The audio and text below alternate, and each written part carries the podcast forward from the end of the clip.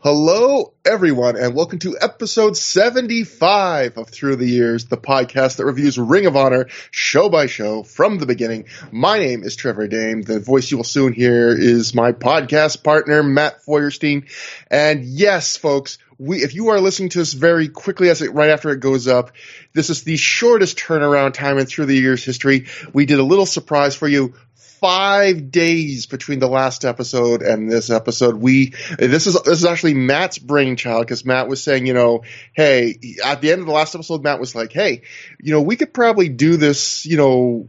Get, we could probably do another episode in one week, and then I was like, uh, "I'll try." And then on when yesterday, Wednesday, I said, "Oh, I, am going to finish the show tonight." And, you, and Matt again was like, "Hey, you want to do this show tomorrow?" And you know, Matt, you, you, I think you had a good idea. I could not resist the idea of getting this all done before, right before Punk actually returns to them inside the ring. To we are covering the show where he says he left wrestling right before he returns to wrestling. You know, it's the one of the the, the benefits of our completely disorganized and lazy uh, scheduling habits is that yes, sometimes you have to wait a really long time for a new episode, and other times we just shit out one in like five days. So that's what we're doing right now. Um, hopefully it's not shit, but we're doing it. Hey, uh, we we've never shit it out. We've never shit it out this quickly. This is not. Yeah, I, have con- I have constipation issues, so I I don't shit things out that easily. this is going to be like a good solid log of a podcast, Matt. Okay. so so so this so so this is not verbal diarrhea. It's going to go out smooth and clean. Anyway, now that I've grossed everybody out, I am now going to make the incredible rough transition because we are going to have a lot of fun on today's show. I, I, I guarantee it, Matt, but we have to talk about something a little, well, far more serious. Um, we are recording this Thursday, uh, September the 2nd, and so we are recording this just hours after the news came out that uh, Daffney, who uh, we Ring of Honor fans might know her, her brief stint here as Lucifer.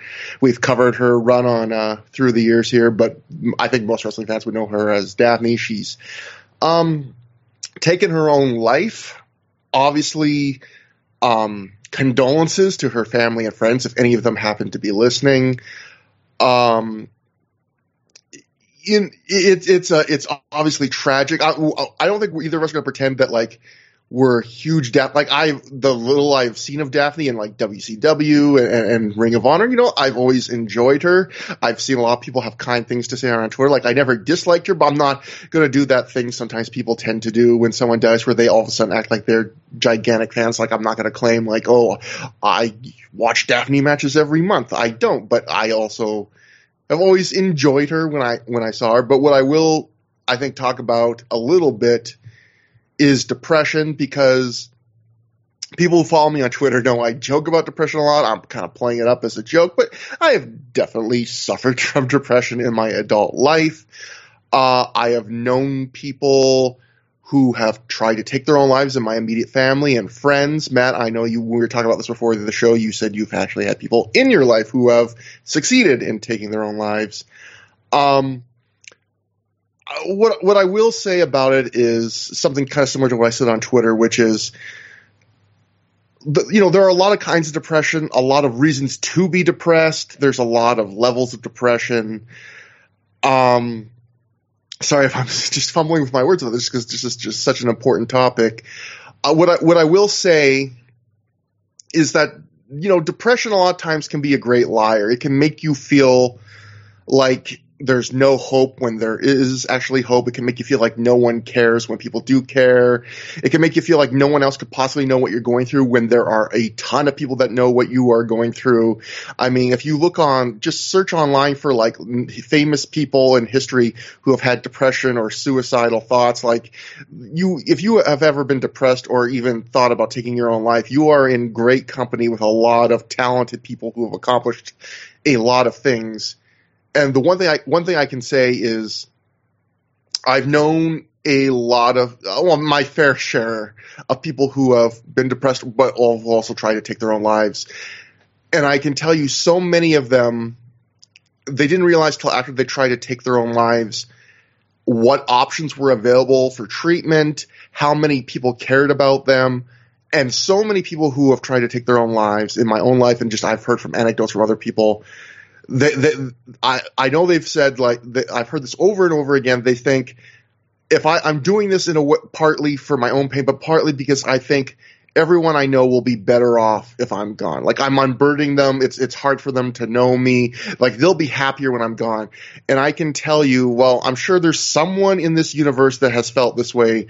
I can tell you that in all the stories I've ever lived through, all the stories I've ever seen, I have never met a person or heard of a person that was close to someone that killed their killed themselves that wouldn't have done wouldn't do anything to have them back. That wouldn't, you know, if you're thinking that oh, like I anyone in my life that's trying to kill themselves, I would rather stay up all night talking to them, drive them to a hospital, you know, do a million things, have a million heart to hearts, do anything to have them with me rather than lose them.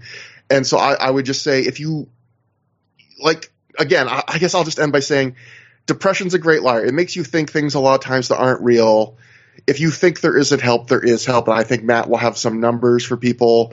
And if you think that people won't care or will be happy when you're gone, that's probably, I almost definitely not true. And I'll tell you right now, if you're a listener of the show and you're ever suicidal and you think no one will care, well, I'll care. Okay. I want every listener we can get.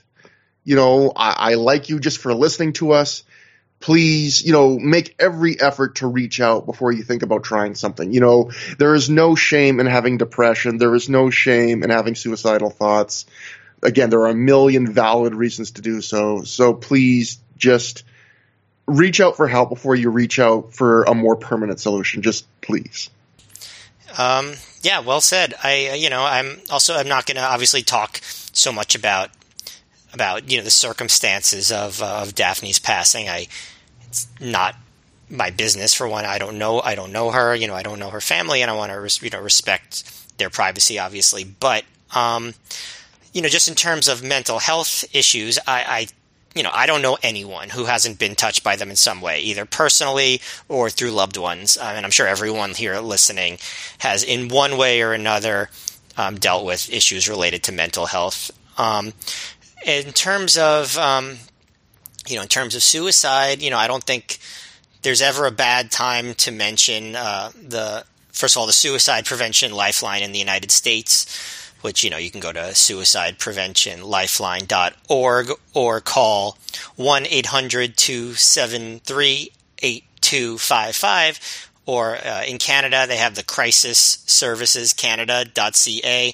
and you can call further uh, Canada Suicide Prevention Service at 1 833 456 4566 or send a text to uh, 45645. Again, that's in Canada.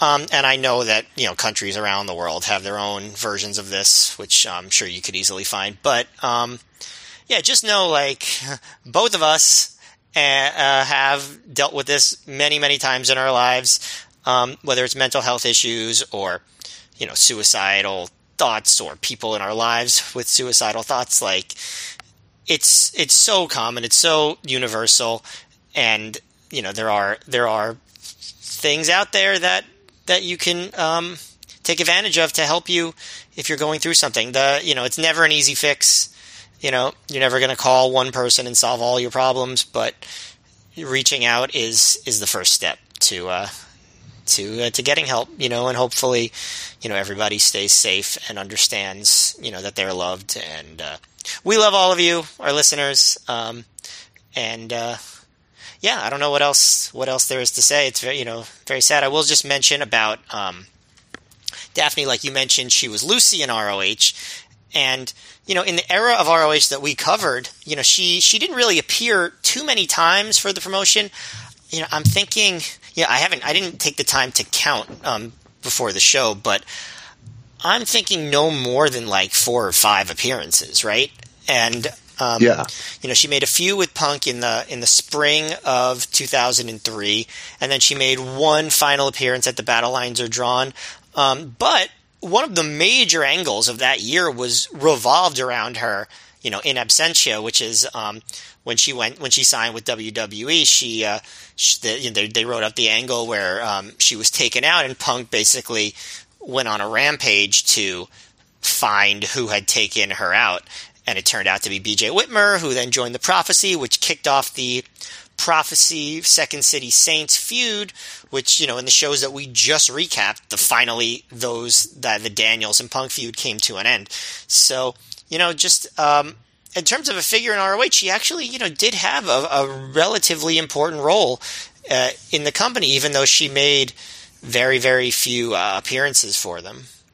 And I know Punk just actually put out a tweet today, even saying like, you know, don't feel much like talking about wrestling today. You know, basically saying what to the effect of what we just said, like, you know, take care of yourself, you know, things like that. So obviously, you know, he was thinking about it today as well, you know, having known her. Um, uh, I don't think there's much else to say. Just we love you, people. You know, stay safe, take care of yourself. Don't be afraid to reach out. Um, so yeah, but we will do a show. We will have a fun show. Um, first, I guess I've plugged the feeds as usual through the year. I mean, if you want, we have our regular feed through the year. You know, you're listening to one of these feeds. You're listening to the through the years feed, THROH, which is just our show.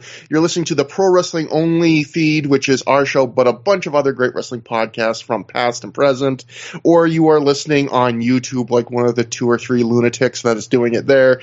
Either way, now I've told you about the other feeds. So if you want to try a different option, you now know of all the options. So with that, um, we got a couple things before we get to this show, Matt. There's a couple things that actually they're not major things, but a couple news notes off the last show that I had kind of just forgotten or left out in the notes. Honestly, that I I'm going to read them now, especially be, mostly because I think they kind of lead to a question I want to ask you that I probably should have asked at the end of the last show. But the first we'll go to is the Observer. Dave wrote, I saw the tape of the August 13th Dayton and the August 14th Chicago Ridge shows, which were CM Punk's last matches. It's been said before, but the company itself, and mainly Samoa Joe, Gabe Sapolsky, Punk, and the various high level opponents have done a hell of a job building the title. Most titles in pro wrestling, and even real titles in boxing or UFC that are won and lost in real competition, can't match the aura to the fans that Ring of Honor has gotten with its belt to its fans.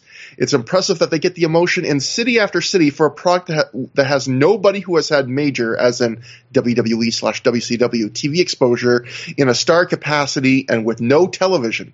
The flip side is it also shows, because they are in the same 400 to 800 level at most shows, just how difficult it is to grow audience without TV, even with so many people that are exposed to independent wrestling through the internet. The celebration how James Gibson's win over Punk was handled was exactly what should be done whenever a major title changes hands. It's those little touches that make a big difference. Uh, then we'll go to the PW torch. Actually, can I can I just say one oh, thing on. you Yeah, go on. Go on. Just like 'cause it made me think of something because I'm you know I'm not a huge fan of like real combat sports like boxing or MMA. I don't know how big of a fan of them you are, um, but I'm, I'm, I'm, I'm, I still keep, dip my toe in UFC. I, I was a bigger fan years ago before they started running a gajillion shows. I still Yeah. follow and will occasionally watch a show of the UFC, but boxing, I'll watch like maybe very rarely like a big fight if I'm bored and there's nothing to do. Yeah, in in my limited experience watching them, I have to say it's like the titles never seem like as big of a deal as like really protected wrestling titles, which you know there haven't been that many, but there are some. And those like the, the auras of those like big championship matches in wrestling, I feel like you know other than like when like you know Muhammad Ali was heavyweight champion and he was, you know, fighting Joe Frazier or George Foreman or some of the biggest of the Mike Tyson Holyfield fights or, you know, some of those things. I I feel like just your random heavyweight championship boxing match between two fighters who are not crossover superstars or you know even UFC I feel like you know and I'm sure I'm sounding so fucking ignorant but they I don't when I've seen it like other than you know they don't really seem to have the aura. The fights that have the big auras you know often just like in wrestling are the fights with the really huge superstars. You know, like you know, like Pacquiao and you know Mayweather, or you know whoever, you know the people that everyone knows. Those are big fights because they're big stars. But I, I don't feel like the championships themselves make stars in the same way that the you know you know what I, does that does that make Yeah. sense? Like Uh, like like yeah, like, uh, like, uh, like the equivalent of somebody who comes along like James Gibson. and like this idea of him like fighting to win the title and then it's this huge deal when he wins it. You know, I don't know if there could be an equivalent of that in a you know in in a, in boxing or you know even maybe even in UFC. I mean, you you think about it. Wrestling has a, a big advantage or, and slash disadvantage over uh, in terms of like making titles mean something compared to legit sports. Like the big disadvantage is because in wrestling, you know, you can give a title to anybody. Where in like a major legit competition like boxing or MMA, you have to win it. You know, it titles generally in those sports, like if you win, it's like, oh, this person really deserved it. Well, in wrestling, if you don't book it right, someone could be win a title and not deserve it. But I think the thing that the advantage that like wrestling has in terms of making titles feel special is, you know, sometimes in boxing and MMA, as you just kind of alluded to, like sometimes like those are star driven sports and sometimes really boring people in a legit sport can win the title. And if you're booking a wrestling promotion properly, like the most entertaining, most talented people should always win the titles, you know? So in that sense, like you, ne- like there are definitely times like I, I've spent in my life following MMA where there's a title where it's not that even though it's the best fighters in the world are holding that title, it, it's not really considered to be that important because the fighters just they don't have good personalities, they don't have exciting fights. Where wrestling, if you're doing it right, you you should never have that problem. You know, yeah. like in wrestling, you know, Matt Striker doesn't matter how good he, you know, how good his legitimate wrestling skills are. Not to pick on poor Matt Striker, he's not terrible, but like, you know, the MMA in an MMA, the equivalent of Matt Striker could become world champion if he's good enough. In wrestling, if a booker is smart, he he doesn't ever become world champion. Poor Matt Striker. Uh, yeah, the, he's not the worst. I don't know why. He's just the name that came to mind, and I I, I feel guilty. Matt Striker, if you're hearing this and you are offended, he was talking about the other Matt Striker. now I will never reveal which Matt Striker I was talking about. that's right. That's that's the one. so. you know what? It, I'm safe. I am completely safe. This is like the true. I was going to say Schrodinger's cat, but no, that's a completely bad. That's not. Yeah, that's not. Is, that's not this. Yes. Dame Striker, we'll call this. It's a new scientific thing. It's Dame Striker. All right, Dame um, Dame's Striker. I hope I did not forget that in ten minutes, but I probably will.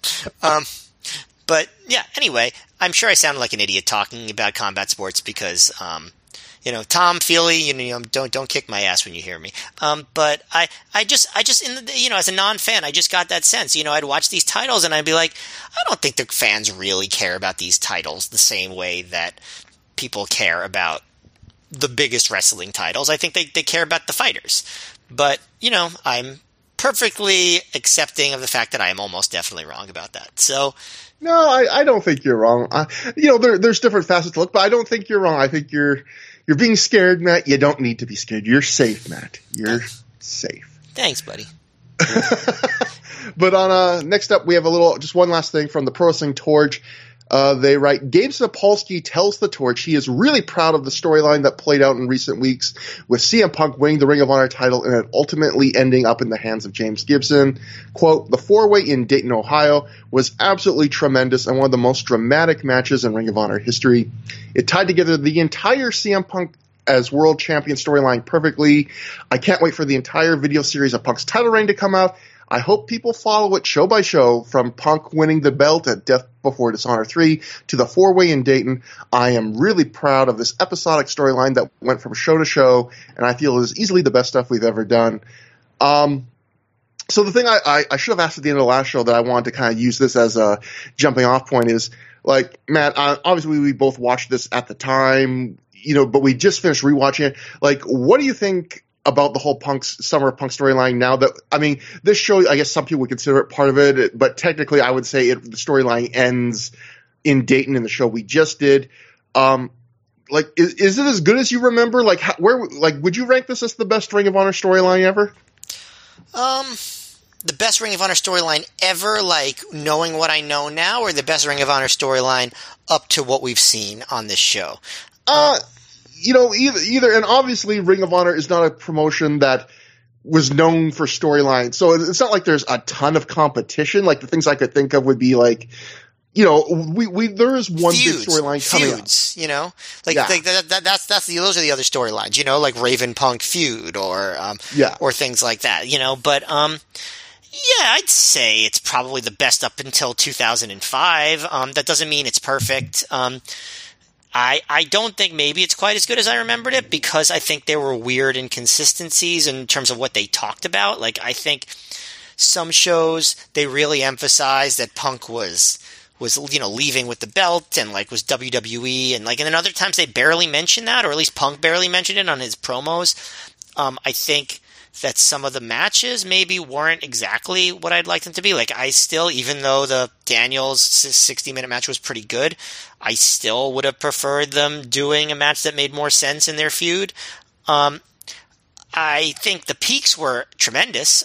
I really think that you know Punk's heel turn promo. Uh, I know that we pointed out some some flaws in it when we reviewed it, but I still think it was excellent and a, just a super dramatic moment, one of the best moments in ROH history. And I think that his performance on the next show, Sign of Dishonor, was we've talked about that at length about how just incredible one man show that he put on that night. Um, yeah. between promos and the match that he had, I think he really did help make Roderick strong. I think that match really did change things for Roderick. Um, and I think that four way finale was fantastic.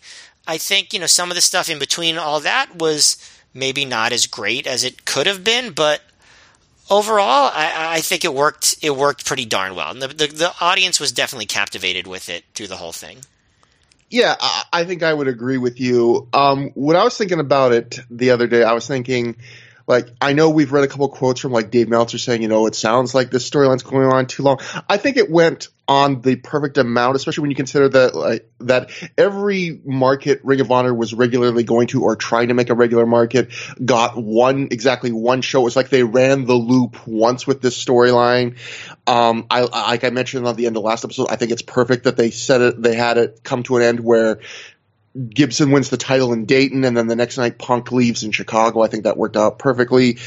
I, I do think it did sag the storyline a little bit when we got to the Gibson and Daniels chapters. Part it, it's kind of funny because, like on paper, you look at the storyline and you'd say, oh, the best matches and the ones where people really are going to really buy that Punk's going to lose the title would be against Gibson and Daniels. But when you watch it, it's like the matches where people, I think, before the end, they really thought Punk was going to lose the title were, and that I think were the best matches were Jay Lethal and Roderick Strong. You know, yeah. that's when, it, and it did kind of lose a little bit of that energy, that mystery. I think when it got to the Gibson and Daniels yeah. chapters, although those and, matches are not bad. And if you and if you go back and listen to those episodes about from Escape from New York and Sign Dishonor, I think I I tried to explain why I think that was the case.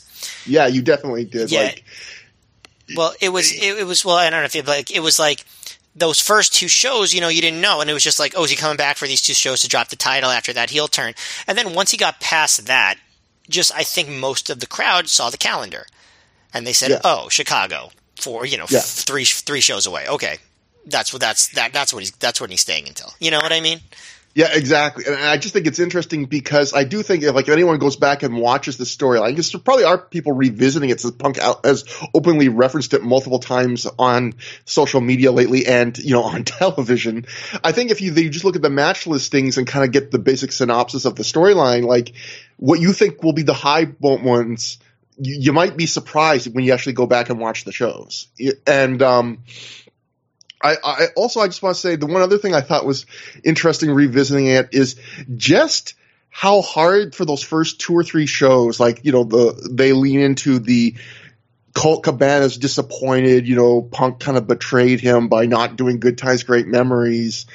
And then how they just, you know, Punk, I mean, Cabana misses two shows because he goes on to Europe and then they completely drop it. And not that I think it's, um, like they should, I think what, how they treat the Cabana thing tonight where it's completely out of character. It's just two friends having a heartwarming match and moment together.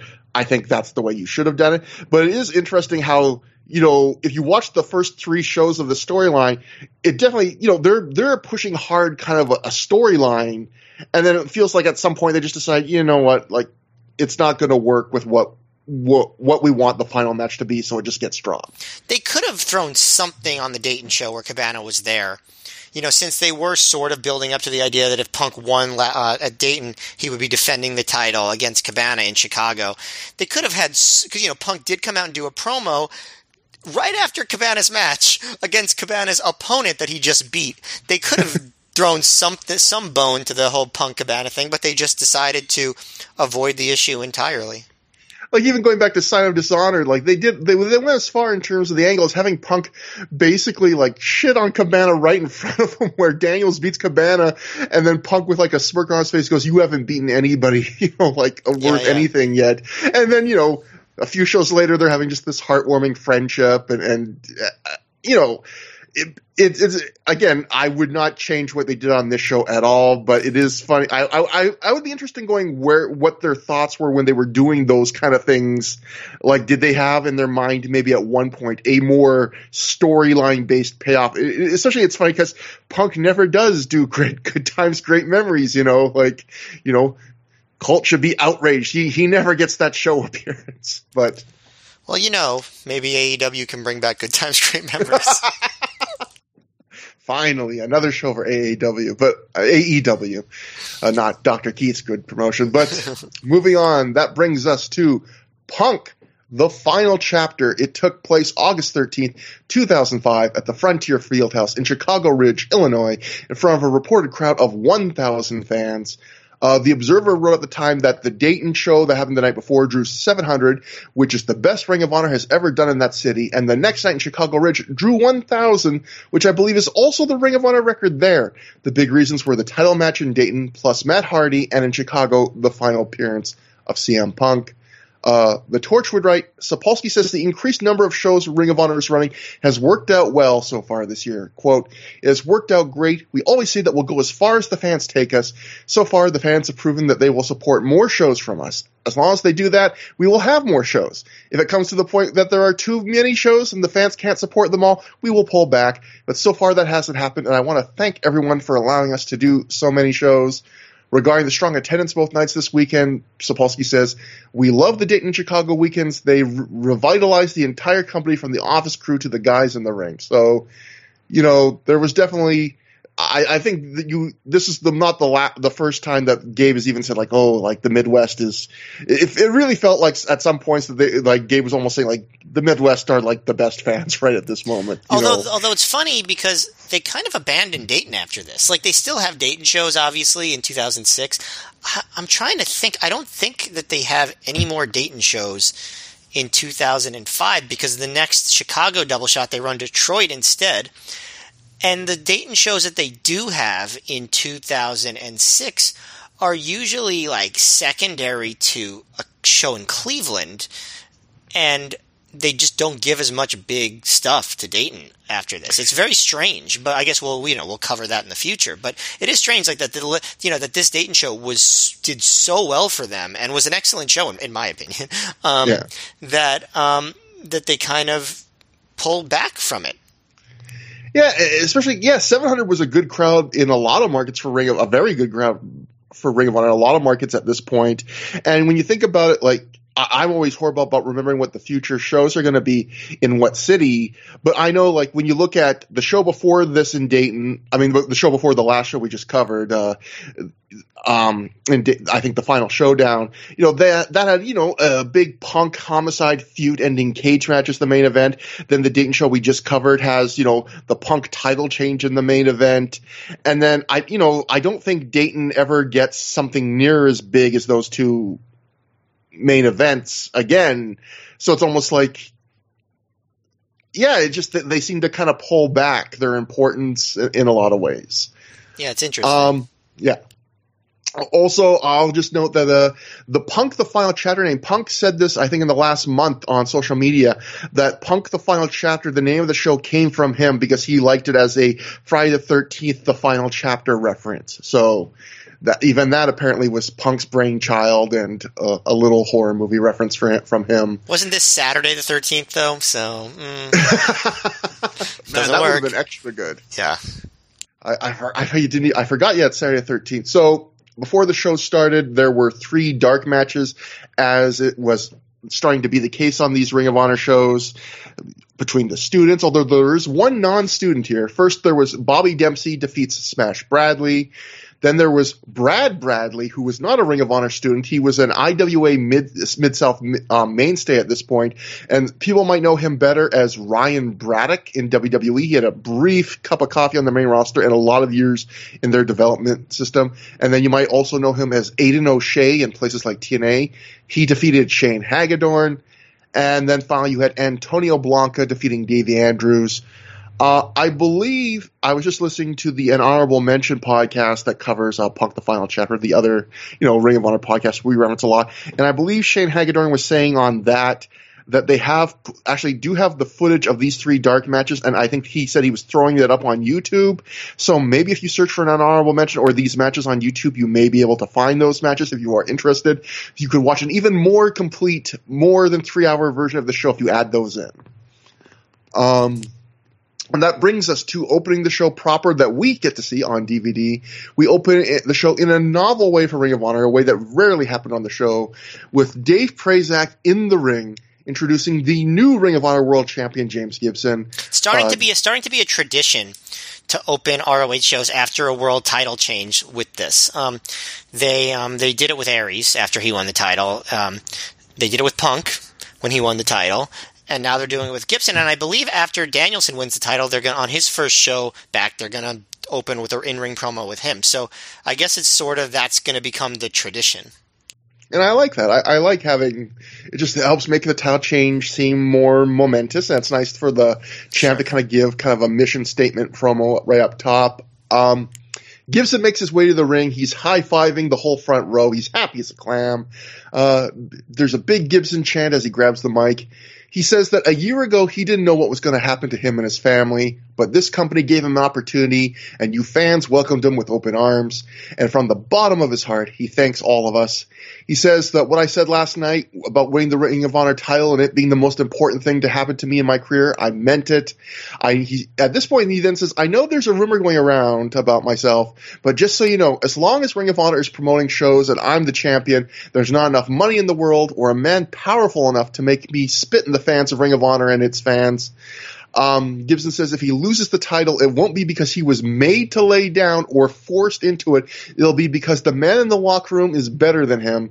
Gibson says, contrary to popular belief, he is not a transitional champion. Uh, uh, naughty, naughty, James Gibson. You, your nose is growing longer. Um, at this point, Spanky comes to the ring.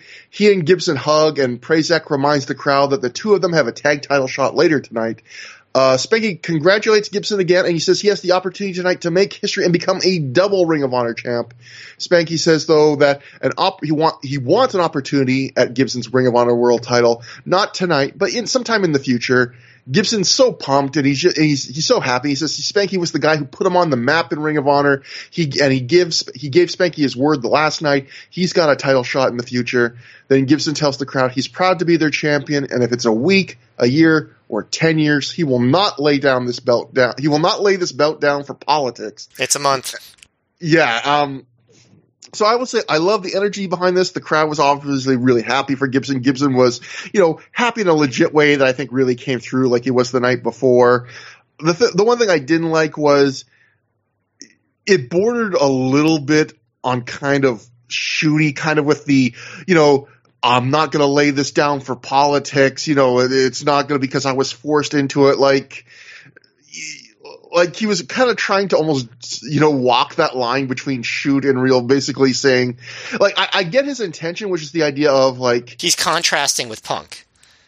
Uh, that that's an interesting, yeah, exactly. But I I think it's also it's almost like he wants to give the impression that like the, when, when I lose this title, it's going to mean something. It's not just going to be because they had to quickly get the title off me. Like he's still trying to put the importance on. If someone beats me, it's going to be because they're the guy. You know, they deserve it, not because they just need to quickly get this title off me because I'm going to WWE. But also, I mean, they're quickly getting the title off of him because he's going to WWE, and you know, he's kind of walking the line between just saying like, you know talking about booking at this point, which is kind of weird. Yeah, I mean, I, I don't think he cuts that promo if he didn't follow the CM Punk storyline of the guy who signed with WWE and then was like, "I'm leaving with the title."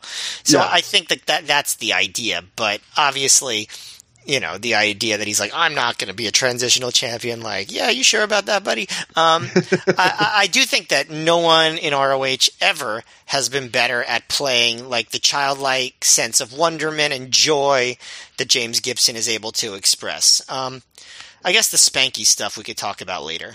Yeah, it it is. A, yeah, and I would agree about the the childlike, as you perfectly put, the childlike sense of wonderment. Like it is infectious how happy he appears to be to hold this title. It's so, interesting uh, that WWE never, ever, ever let him show that side in like the 20 years that he was there. Yeah, I just it, it is sad, you know. The one thing that is sad about all this on this double shot weekend, how many times you know Gibson keeps saying about like how this is the best time of his career, and you know like you know just so much fun, and it's the best locker room he's ever worked with, and all this stuff. Like knowing where he's going and how he's not going to be used close to his true potential, it, it, it is kind of bittersweet to see a guy so happy, but also knowing how quickly his circumstances are going to go change again. But um, next up, we have the opener of the show, four corner survival match. Nigel McGuinness defeated Alex Shelley, Delirious, and Matt Sydal, and Prince Nana's in Alex Shelley's corner, Daisy Haze is in Sydal's corner, and Nigel wins in 10 minutes, 51 seconds, pinning Delirious after he hits the Tower of London. Uh, Matt, another four way, but you know, not a not a dud wrestler in the bunch on this four way. What did you think about it? Yeah, I was gonna say, like, if you're gonna pick in this era, like an opening match four way, like, and which four guys would you pick? I don't know how much better you could do than this crew of four guys. You know, you got some of the undercard comedy wrestlers, you have some of the more established stars, um, and you even have some feuds in there. I thought this was a lot better than the opening four way the night before, like a lot, a lot better and I thought it was pr- pretty solid. Like you know, I mean, Nigel continues his mo- momentum by winning. You know, like there's a lot of fun stuff. Shelley is you know still just having a blast doing the heel work, and he gets to sort of work over Sydal and you know continue the feud uh, between the embassy and Generation Next, which I thought was was pretty helpful. You know, it's funny because like two shows in a row, the first match starts out with Delirious running around the ring like a madman when the bell rings. Um, and you know they, they do mat work um, with Shelley, and then Sydal comes in, and he's just like he's going a million miles an hour with his um, he gets backdropped to the floor by Nigel. He springboards back in um, with a missile drop kick, and he's you know drop kicking uh, Nigel in the leg and hitting a standing moonsault, and just doing. And then then Sydal and Delirious get to do some of their stuff that they've you know done together for years. Um, Nigel uh, uh, is, uh, I mean, um, Nana, I mean, is very active in the uh, on the outside. He calls Daisy Haze a quote Jezebel, which is such a wrestling term. I, I, I really mostly hear people use that term in wrestling. I, I don't know. it's know. Nana and Dusty Rhodes. Yeah, basically. Um, and tells her to stay in the corner, and that's extremely audible. You know, there's some fun spots with Delirious, as there always is. Um, like when Delirious tries to do the British like backwards leg crawl through Nigel's legs, and Nigel is just not having any of it. Um, there's another spot where Shelley ties Delirious up in a knot and drapes the Ghana flag over him, and the crowd really doesn't like that. But then eventually Delirious suddenly just crawls through and hits a series of clotheslines. So I guess the knot wasn't very tight. I don't know. Um, but um, yeah, just a lot of a lot of fun spots. You know, um, at one point, um, Delirious is on the is sitting on the uh, on the top rope, and he just raises his arms up, and Sydal acts all scared, and that allows Nigel to hit the rebound lariat. um, and I thought that was fun. Um, and they all, you know, they all do a bunch of big moves to each other, and Sydal spin kicks Shelley to the floor, and you know, Sydal comes back in, hits the swinging inverted DDT. Um, and eventually, um, Shelley yells, Shell shock, motherfucker, on Nigel, but Nigel blocks it, hits the hammerlock DDT. Um, Nigel hits a big, big moonsault to, I mean, not, not Nigel, Sydal hits a big, big moonsault to Shelley and Nana. Um, and uh, Delirious goes back up top, and Nigel gets him to jump off over him, then hits the Tower of London, wins the match. Um, all action, hot crowd. I also like that in the post match, Shelley continues to beat Sydal's ass because it continues that feud. And, you know, Sydal, it makes sense that he'd play the weak link in the Generation Next feud at this point since he is new. But, um, yeah, I don't know. I thought this was was, was a pretty a pretty fun opener. Nothing nothing worth going out of your way to see or anything, but fun. Yeah, I I I like this opener even slightly more than you. I thought this was this was good. I I uh this is one of the better four ways we've seen in a while. I mean, it's nothing like you've never seen before or anything like that. But I think as far as the four way goes, where it's just you know, 10 minutes of spots and having fun. You know, there's a nice blend of comedy and, and some cool moves and, and good wrestling. Um, I think crowds make a big difference too. This is this is a match where this is the first match, and you really notice right from the jump that uh, this is a good crowd this night. You know, it's loud and into most things. Uh, Delirious is the star of the match in terms of he's really over, and I do think this is that era. I, I forgot, you know, revisiting Ring of Honor, I forgot how over Delirious's act was with most crowds when they first saw it. Because I remember being kind of, you know, the end of my Ring of Honor watching where I think people were more burnt out on his comedy and it, you they were seeing a lot of the same kind of shtick over and over again. But I think most cities, the first few times they saw Delirious, like they were really into his comedy. And like you were even chuckling, laughing about, you know, the spot where he does the flexing and scaring side. And I was laughing, thinking about you laughing about like, you know, it's, in, he, he's a, he is, can be a real fun funny wrestler and also, you know, a, a fairly good wrestler too when he's really got his working shoes on. Um, I remember. Again, I remember thinking. Oh, like, I remember thinking um, when I would watch these these shows in 2005. Like, when are they going to bring Delirious to the East Coast?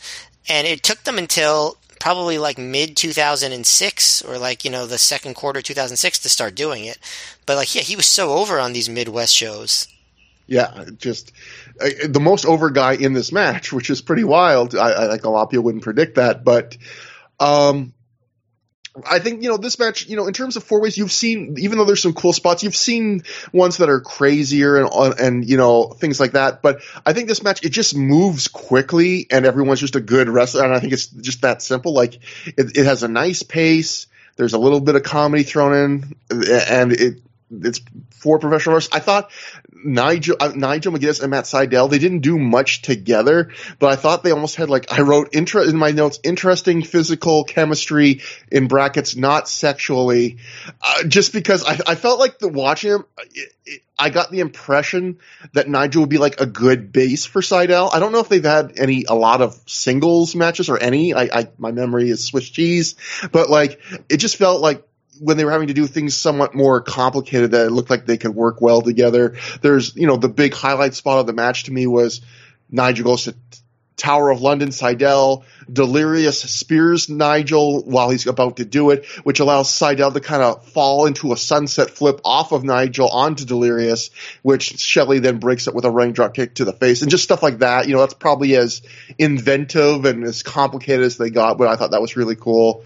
And like you mentioned, for the second straight night, uh, Sydal takes out Nana with a, a moonsault, although he also takes out Shelley here to the floor. Um, I guess we should also mention Prazak and Lenny Leonard are uh, on commentary, except for the final match. That's when Gabe tags in for for Lenny. And in fact, uh, it's funny uh, that you know Gabe's been tagging in for uh, Lenny in the main events on these shows lately. So when he does that for this main event on this show, Prazak calls him like the closer, which I thought was funny. Like the idea that Gabe just comes in for the main events. Um, Dr. Keith was in the front row for the show, and I guess we should just, I'll just say, Dr. Keith, if you're listening, sorry we couldn't get you for this show. We'll have to get your thoughts on a future show, but we just wanted to rush it. And I know, in fact, I probably, as we are recording this, you are working your AAWs doing a show, so good luck with the show, even though you will hear this after the show is done. Um, but apart from that, yeah, that, that, good opener. Oh, I guess I do have one note, Matt, from Pro Wrestling Torch, someone named Jason Detrick, who I will have a bone to pick with later in the show. That is a tease, but he has uh, some notes, and I'll use one here. He wrote, during the match, Nana's watch fell off and he didn't realize it. A fan pointed out to him. Nana picked up his watch and thanked the fan, saying that he owed him 10,000 rupees or some other foreign currency. so I, I, like that Nana just plays along and Nana actually has to like show gratitude to a fan. I thought that is a funny moment. Um, after the match, uh, Shelley, like Matt said, Shelley and Sydal continue to brawl, with Shelley dumping Sydal into the front row and whipping him into a barricade. Nana slaps him in the face, and Shelley tells him to fuck Sydal up, which he does with stomps. I think it's funny because multiple shows now, like Sydal, I mean, um, Shelley has told Nana to like do stuff. It's almost like Shelley I don't think this is a storyline point, but he's kind of taking, he's really control, like being kind of the ring controller for this group now, where he's like, I know on the last show he told Nana to like hold up the Ghana flag, and Nana does it. He's he's directing traffic. I, I like that. But that brings us to the second match on the show. Chad Collyer defeated Ace Steel in 10 minutes, 27 seconds when he made Ace pass out in the Texas Cloverleaf.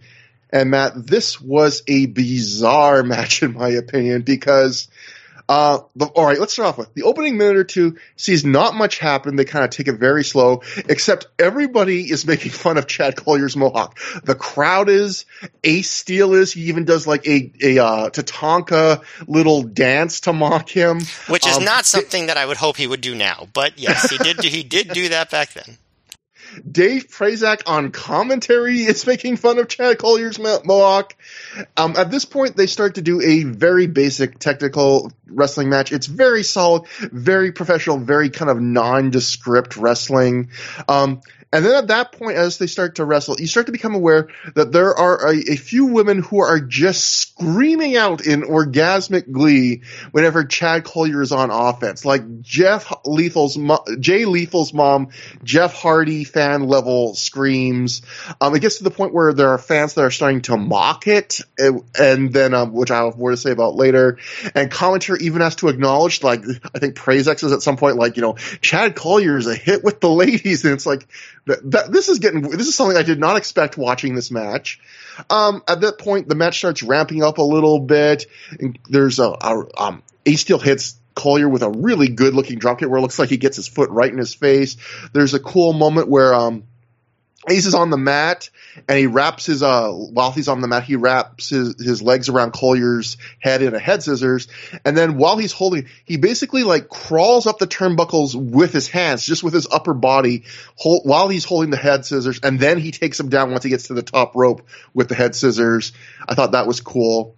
And then it goes to the outside and then it gets really really weird and crazy and notable. So what happens is um Ace and Chad are in a strike battle on the floor, and after taking one strike, Ace stumbles backwards and hits what is supposed to be a like accidental like um just you know knocks over a Ring of Honor student who I guess is supposed to be Pele Primo who is supposed to be doing um security, but that's the intention. But how it comes off is that like Ace does like a purposeful back elbow, brains Pele Primo, who is not like close to the barricade. He's basically close to like the ring apron to the point where you're wondering like why the fuck is he there? But at that point, you realize it's a plan spot because Ace and the ref are checking on the kid, you know, who sells, you know, Pele sells like he's being knocked out. The, the commentary is acting like Ace's elbow was completely inadvertent, which it, again, it was meant to be, but didn't look that way. Um, Chad Collyer, while the ref and Ace are looking, he grabs his, steel chair, or I guess a plastic chair, and he just brains Ace with it over the head. It, it you know, bursts open. Uh, Collyer then at this point, Collyer goes in the ring for a second, and then he comes back and he grabs Ace. He go comes back outside. He grabs Ace, who's been under the uh, now under the ring apron, presumably bleeding. When he drags him out, before we can even see what's going on, when the fans in the front row see what's going on, you hear like this audible groan from a few of them, like "oh," and you quickly realize that Ace is just dripping blood. Like he he, is bladed. He, I think you can actually see the, the blade mark on the side of his head at one point. So it's clearly a blade job, I think. But he is bladed too deeply. He is bleeding really bad. Um, Ace throws him in the ring. He pretty much immediately puts Ace in the Texas Cloverleaf. And in, in an absolutely disgusting visual, uh, the ref, I believe, Paul Turner, he lifts Ace's um, arm once, I think, and then instead of lifting his arm up two more times, he lifts Ace's head up and lets it drop to the mat to, to see if he's conscious or not. And as soon as he lifts Ace's head up, we can see just in the short time Ace's head has been on the mat, a giant puddle of blood is formed to the point where when Turner drops Ace's head and it falls back into the puddle of blood, it splashes all over Paul Turner's hand. And after doing this a couple times, Paul Turner stops the match. Refs rush to the ring to check on Ace Steel, who sells mostly like he's out of it. And Matt, this was I did not even you know I usually give in my when I write my little notes and reviews for my matches as I cover watch them. I write you know average, above average, good, very good, great, all that stuff. I did not even give this match a rating because it was just so bizarre. Like just between like the making fun of H. Collyer to the weird kind of low key nature of the match, like it would just went starting to turn into something to the screams for Collyer to the crazy severe blood stoppage and the weird way they got to it. And it, it's also weird because before I it to you, I'll just say this like sets up a weird mini feud between Chad Collyer and and Ace Steel that goes well into 2006, but it would only happen like it would only progress on the Chicago shows. Like they would only do it on except I think there's one tag in Cleveland where they are on opposite sides, but it, it became this weird thing where it was like this starts a like a Chicago only lower mid card Ring of Honor feud. It's it's a really weird thing all around that.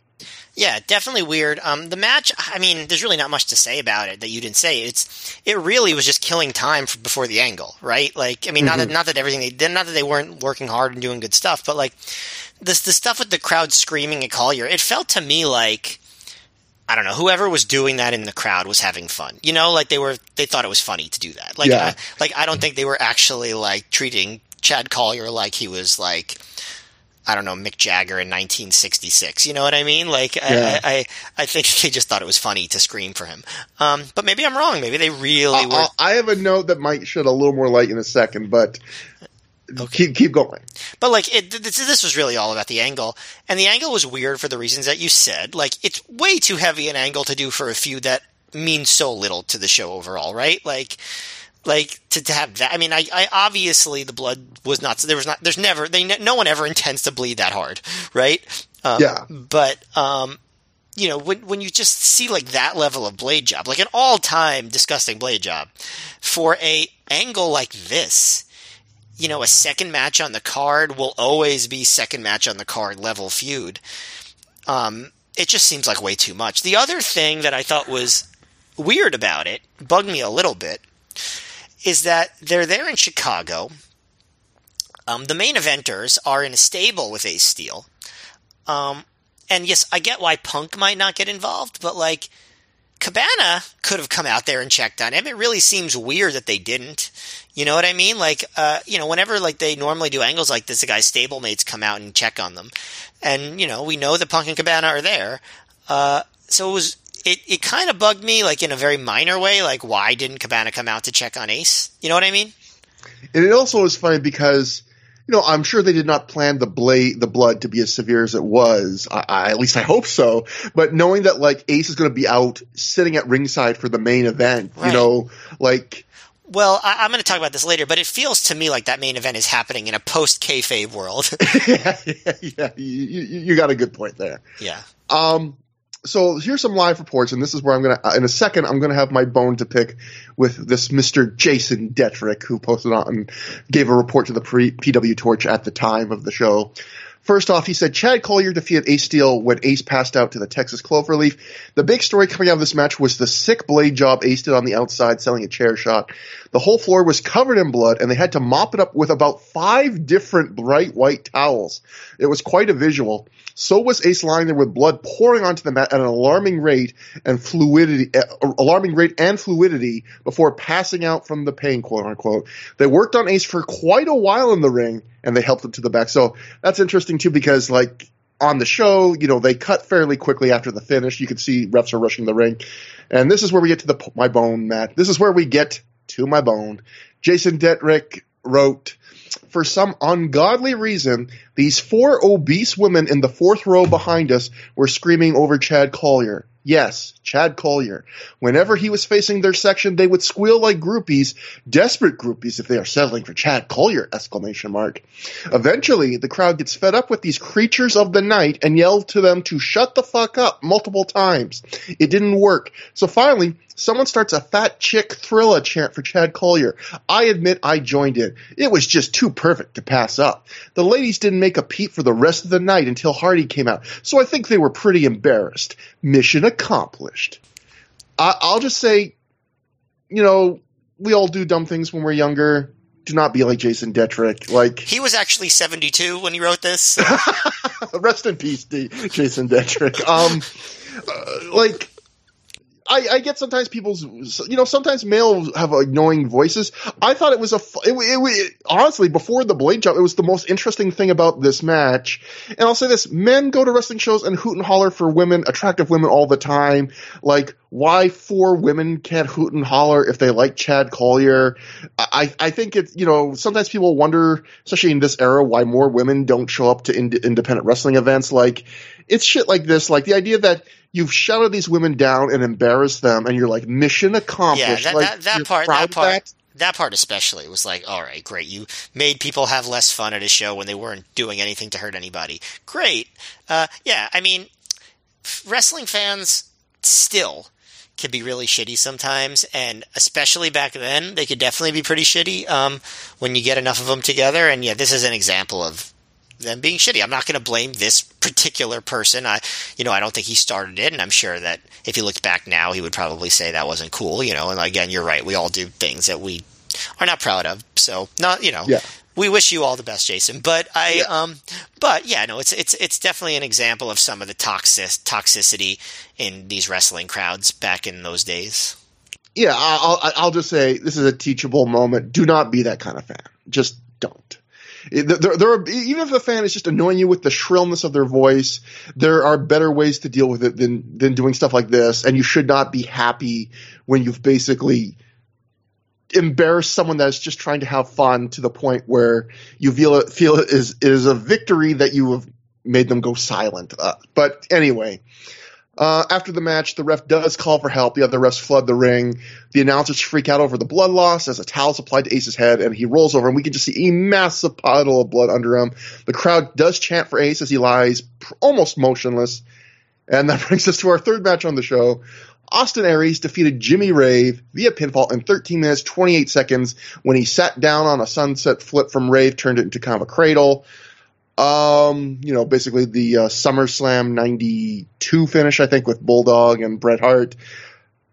Um, I like this match quite a bit. This is like a high good for me. I, I might be, this might be another match where I'm crazy. I'll be interesting to see what you think, Matt, because it's almost at hidden gem level for me. It kind of reminds me of the Matt Sydal Jimmy Rave match we both really liked a few shows ago, where it's not this match that's super notable or does anything like super crazy or, or different. It's just a really well constructed, solid match that I, ju- I, I just admired like the craftsmanship of it in a way. It, it's it's got just a good basic structure where you know Aries you know kind of shows as the face early that he's like the better wrestler, but then one key spot in the middle where um Aries is going for his ki- quebrada, um Rave gets his feet, his knees up, and it actually hits. Looks like it hits Aries right in the face, but he ends up selling his midsection because that's the story. Um, hurts Aries, you know. Now all of a sudden the heel has the advantage, and then Rave spends the middle of the match um, working over Aries' midsection, and it's uh. I don't know why I took the lead on this match because normally we do e- each other, but uh, I'll I'll guess I'll just keep going and I'll give you the next two matches. But um, a- anyway, so uh, Rave does this really uh, good job of working over the midsection, I would say, because we've talked about before that Rave's philosophy was not to do anything too flashy, not to like overshadow his opponent. And, and I think if you watch Rave in this match, he finds like the perfect level of offense where it's entertaining, but it's not so entertaining that he'll get like big pops for it. Like it's very, he's always doing something different to the midsection. Like he's not doing the kind of match where sometimes like a guy who says, I'm an old school heel, they think it means like doing one boring move over and over again or one like stretching submission move for minutes. But here, like Rave always keeps it moving. He does focus punches on the midsection, kicks and knees. He rams him in the corner with his shoulder in the midsection. He does a gourd buster, a stomach breaker, a body scissors, a bear hug. He does a uh, uh, an abdominal stretch with Nana helping him and grabbing the ropes, and then they do the classic spot where like the ref notices and kicks the hand away, and then uh, Aries reverses it. Like he's always he's never dwelling on something for too long, and it's that kind of mid range offense where it's not boring, but it's not going to get him pops, like I said, and then Aries, you know, starts to fight in the classic, you know, story. You know, Aries has the injury and he does a decent job of selling his midsection for the rest of the match, but he fights through it. They fight back and forth. Uh, there's a great moment where he goes for the 450, but Rave gets his knees up and he gets a cradle out of it and that gets a nice near fall. And then the end of the match is, you know, uh, Rave is going, they, they end up fighting on the top turnbuckle. Um, Rave is going to hit the Rave Clash on Aries from the second turnbuckle. Aries like bops him in the in the head multiple times where he just claps his ears with his legs as he's hanging upside down, which gets Rave to drop him. But Rave is still on the second turnbuckle, so he decides, oh, I'm going to uh, just go for a sunset flip. Aries sits down, which I think is a nice way also of kind of protecting Rave because even though it's a clean win for Aries, like he survived the brainbuster in this match and he didn't you know, you know, he didn't get to hit the four. Aries didn't get to hit the 450. It just is this one mistake, you know, that Rave makes that Aries is able to counter. And again, like not this is not a match I would say you have to go out of your way to see, but I just thought it was like I feel like Aries is really good against guys like Sydal, Sydal and Aries that have really like flashy offense that contrast to him, and I think he's really good at just kind of leading a match. You know that is just simple but makes sense, you know, and is, and is kind of satisfying in that way. Um, yeah, I, so this match, I thought it was technically very good, and I think a lot of the things you liked about it are true.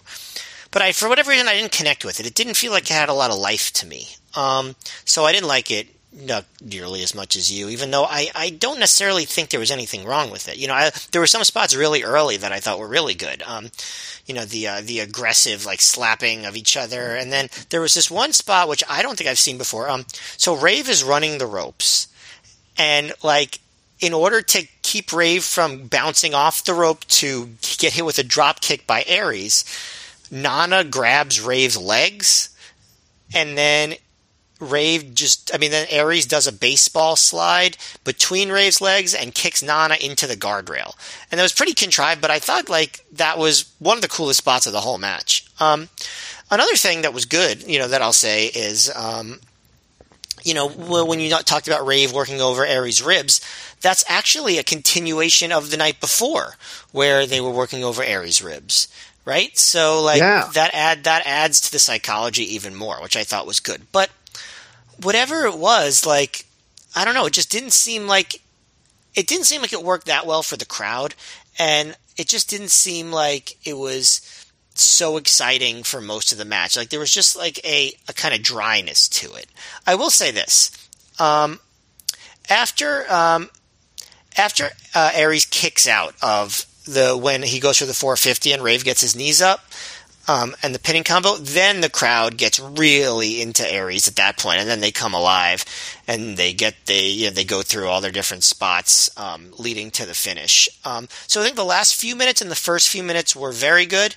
I just I don't know. I found a lot of the middle of the match to just be kind of dull, even though it was technically good and I will say uh, this is another match where I think I'm in the high vote because after the match I, I, looked online and yeah, there's a lot of people that thought this was the worst match on the show. I, I definitely found, don't. I definitely don't think that. But I, I, even found you know a live report from Dr. Keith and Derek Burgan where I they I believe they wrote that uh, Rave had a lot of botches in this match, which I don't think I saw. Whatever you think about this match, did you see a lot of Jimmy Rave botching? Maybe it was more evident in the front row, but or they edited um, it out. I guess that's possible.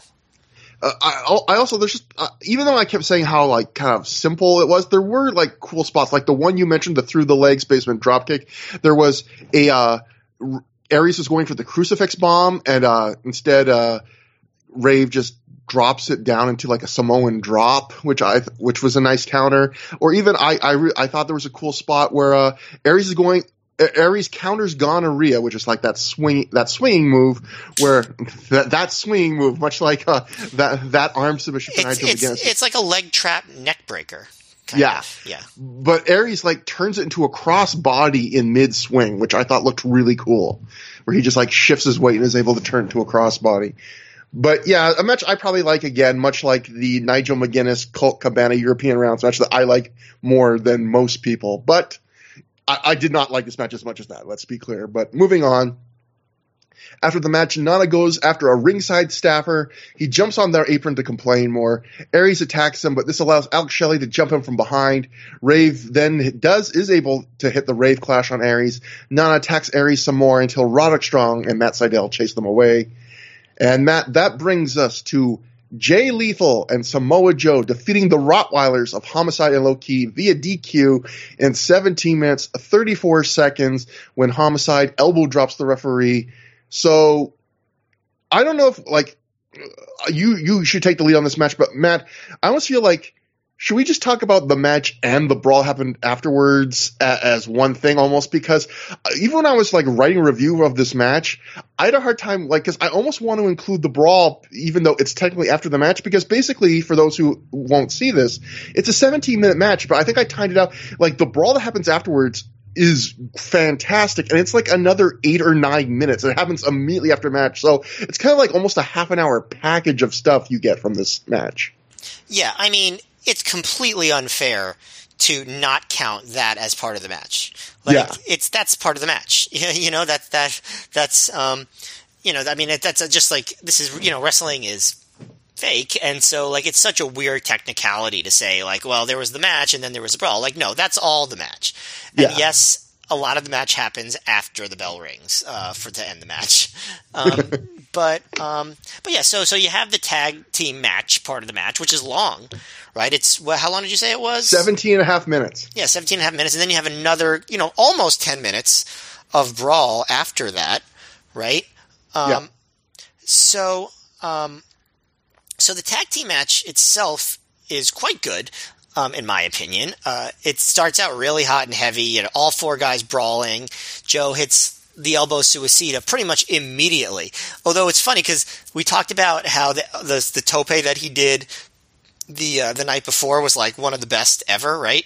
This one he really just hits homicide with his elbow.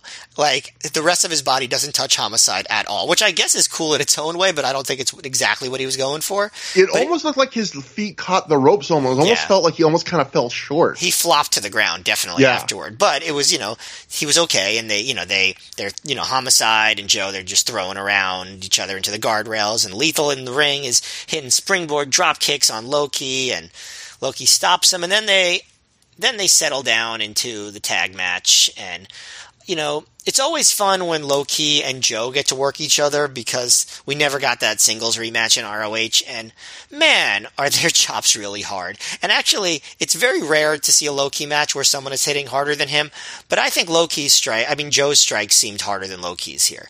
Um, I don't know if you uh, have an, have a thought on that, but I think so. I mean- he's a bigger guy, so he Yeah. has, if, if he wants them to be harder, I think he can make them harder because Yeah. he has a lot more mass to put behind them. Yeah, and like, but either way, they were both chopping and slapping the shit out of each other.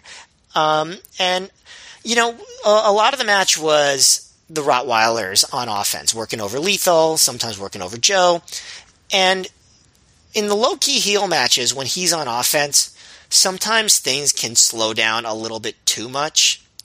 But I think the presence of homicide here actually helped that process feel a little bit more uh, active. You know, he kept things moving a little bit when Low Ki would would start getting slow, and I think they really those two. You know, we haven't seen a ton of tag team matches with Low Ki and Homicide teaming, but they really play well off each other, and they they just like have this this this heel like vibe that they work when they work together.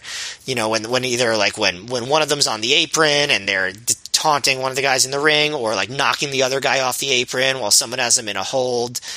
Um, uh, and they do some really cool double team stuff. Um, f- uh, like for at one point, um, Low Ki spits at Samoa Joe, and then the Rottweilers do a Doomsday Bulldog on Jay Lethal, like Steiner's style. Which I, I, don't know I don't see, I don't think I've seen them do that move before, um, and that was really cool. They did it really well. Um, it's funny because Homicide locks on a nerve hold on Jay Lethal. So this is the second show in a row where a wrestler does a nerve hold in ROH. and you don't see too many of those in ROH. So I think that is noteworthy. Um, and also, I just love nerve holds. No, just kidding. Um, and it was Samoa Joe the previous night, so this he wasn't even the first person on this weekend in this match to use a nerve hold. That's right. Um, at one point, Low Ki goes for that Tree of Woe double stomp that everyone loves, and Low Ki, I mean, Lethal sits up and avoids it, and uh, and hits a flying drop kick off the top rope or a leg lariat. So that's cool. Um, at one point, Joe gets an STF on Homicide, and Ki breaks it up with a big double stomp from the top rope, and everyone goes crazy for that. And then everyone everyone's in the ring doing crazy stuff. Homicide blocks the dragon suplex with a low blow and goes for a lariat. And so Joe comes in and shoves Lethal out of the way, hits a power slam, and you know they're doing all sorts of stuff. Joe goes for an ole ole on Low Ki, but Low Ki moves and hits Joe with a chair to the back.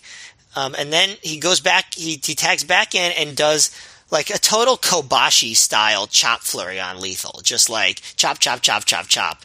Um, and it'll be a couple months before we get to see the real thing in uh, in ROH. Um, and he's getting a few big two counts on Lethal, and he just starts slapping at the ref in anger. Um, you know, so so it's interesting because this is actually the second part of time in the match where they're getting the heat on Lethal. So they get the heat on Lethal. There's a hot tag to Joe. They do a whole bunch of stuff. Then they get the heat on Lethal again, which is maybe not what I would do, but the crowd is stays with it pretty well. Um, uh, and Lethal, like, kind of this time he comes back on his own. Him and Low Ki have a chop battle, and Homicide's attacking Joe on the floor. Um, and Low Ki hits the double stomp with Lethal draped over the middle rope, and that gets a big holy shit chant. Um, Lethal gets his foot on the ropes for the for the kick out there, um, and then Lethal actually hits the dragon suplex on Low Ki, but Homicide breaks it up by dropping an elbow on the referee, and that's when the match gets thrown out. Um, now, I'm actually not sure. Did they ever announce whether or not Joe and Lethal won that match, or if it was another no contest? I am just going via Cagematch, and Cagematch sometimes is wrong about that. Actually, could I ask you one thing first? I just based on that finish.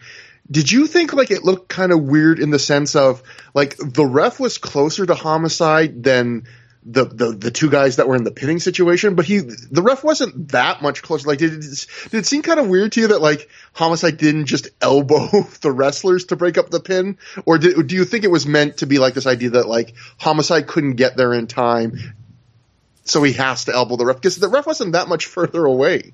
It felt to me like it was 100% on purpose. Homicide wanted to get disqualified, um, and just like fuck things up. Like that. That's sort of how I took it. Not like he had no choice but to to elbow the ref, yeah. but that he actively wanted to. Um, you know, they were roughing up the ref a few times earlier in the match too. So that's how I took it. Um, I don't know if, if you feel differently there, but Low Ki literally kicks and slaps the ref in the face at one point, and the ref does nothing about it. And this is again the second show in a row that the Low Ki is roughing up the referees. So I think this is just a thing that they're doing right now with the uh, you know, and I think that's kind of what leads to when they bring in Jim Cornette as like the enforcer yeah. person. Um, but so I thought that was good. Like I, I thought that was a good match. You know, uh, had a lot of was a lot of fun. Had, you know, I think Low Ki and Homicide worked great together as heels. Um, I think the crowd is really into it, but that was not even close to the best part of this because then after the match, the baby faces go nuts. They backdrop Homicide into the crowd, and they start having this wild brawl. Joe even does like almost a Van Daminator styles elbow um, into a chair into Homicide's face, and then hits the ole ole kick on Homicide while in the crowd, and they're brawling all over the bleachers, and Lethal hits a running drop kick on top of the bleachers. And Low Ki arrives, and he's body slamming Lethal on the floor. Joe attacks Homicide with some guy's shoe, and then he throws the shoe at Low Ki, and they're doing all sorts of stuff with this guy's shoe. I hope he got his shoe back. Um, unless he was the guy who was really mean to those four women screaming for Chad Collyer. Um, then he doesn't deserve the shoe. Um, but, um, you know, like Lethal's attacking Low Ki with the shoe. Somehow Joe finds a ladder and throws Homicide into that. And Lethal and Low Ki are fighting on the bleachers. And Joe suplexes Homicide on the entrance ramp, and then in the highlight of this whole thing, uh, Low Ki stands on the top row of the bleachers, jumps all the way off with a double stomp onto Lethal on the floor. The crowd just goes completely insane. Now, I don't know how you felt about the uh, about the camera angle that was used. I don't know if you think it's better this way or would have been better the other way. But the original shot is with the hard cam, and basically we see uh, Low Ki jumping off the bleachers, and we don't see him land. He's like just diving into a pit of nothingness, and you can sort of just assume that he lands on Lethal. Yeah. Then the replay shows him landing on Lethal. Now, do you think it's cooler that they showed Le- that Low Ki like disappearing into the into the ground um, in the first shot, or do you think it would have been better if we had just seen him hit lethal in the first place? I can see arguments for both cases, but it did kind of take me out for a second because when I'm watching it, did this happen to you where the first thing you go, oh god damn it, did Ring of Honor not get a camera angle yeah. of that move? Are we going to miss it? And then seconds later, you see the replay, which is a clear angle of it. You go, oh, they did, and it kind of like it almost distracts you for a second. So you're, because you go through this, um, man, it's an emotional roller coaster yeah. for those five seconds. You're like, what? Yeah. And oh, there it is. Yeah, I mean, I guess it is cool to see like you could just imagine like how far he's he's flying. I mean, he does fly pretty far. Like that is a, a long jump. It's not like the highest bleachers in the world, but it's a long jump. And then it's funny because they start chanting "You killed Lethal," which, if you think about it, that's a really weird phrase, right? Because le- le- you killed Lethal, you killed Lethal Lee. Like I, I don't know, but they they start chanting that, and Homicide and Low Ki then go back to ringside and Joe follows them. But instead of following them all the way, he just, he, so he stands right at the edge of the guardrail in the crowd. Low Ki and um, Homicide are, are at ringside.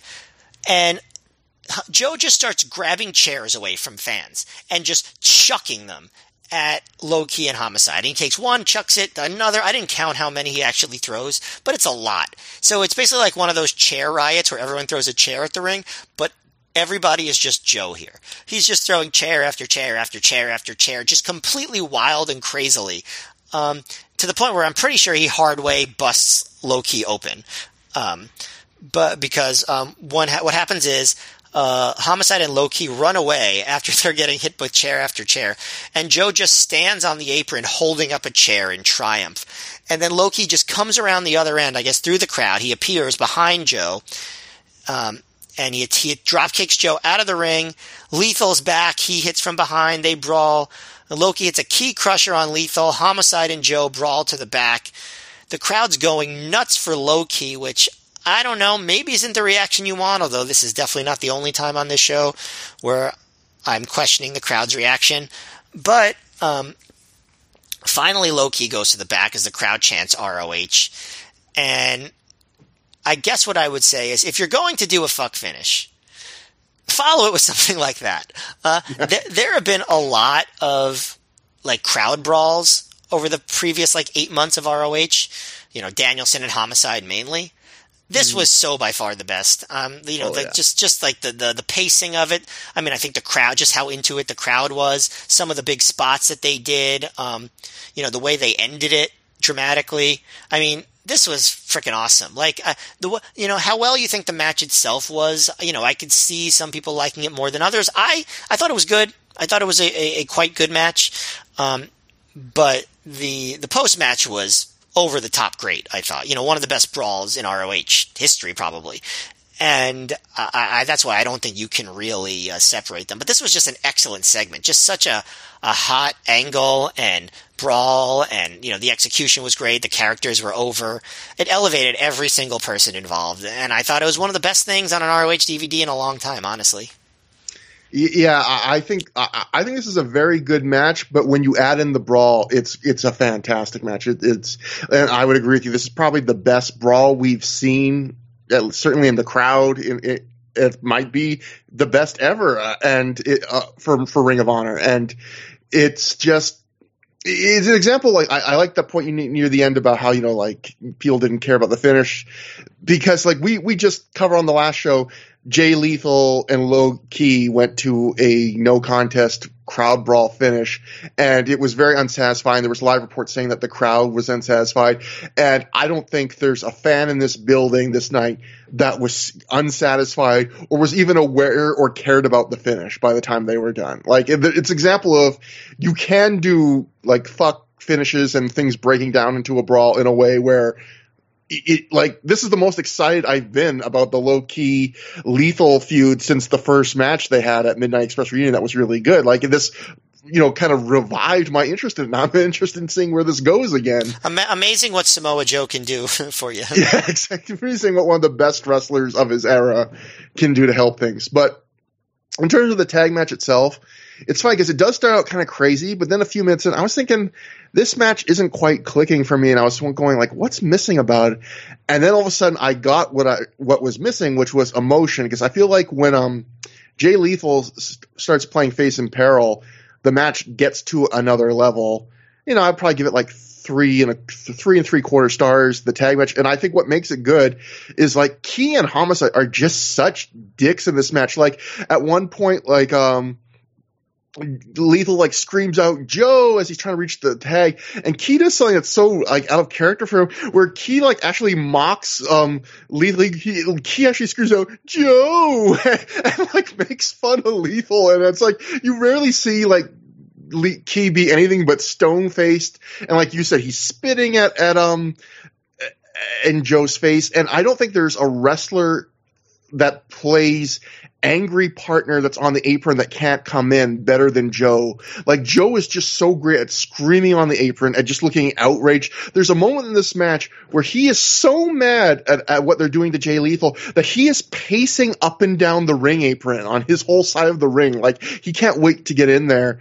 And it's like when he does get in the ring, so often when guys come in the ring to interfere for their partner, it's like, oh, they just want to break up a pin.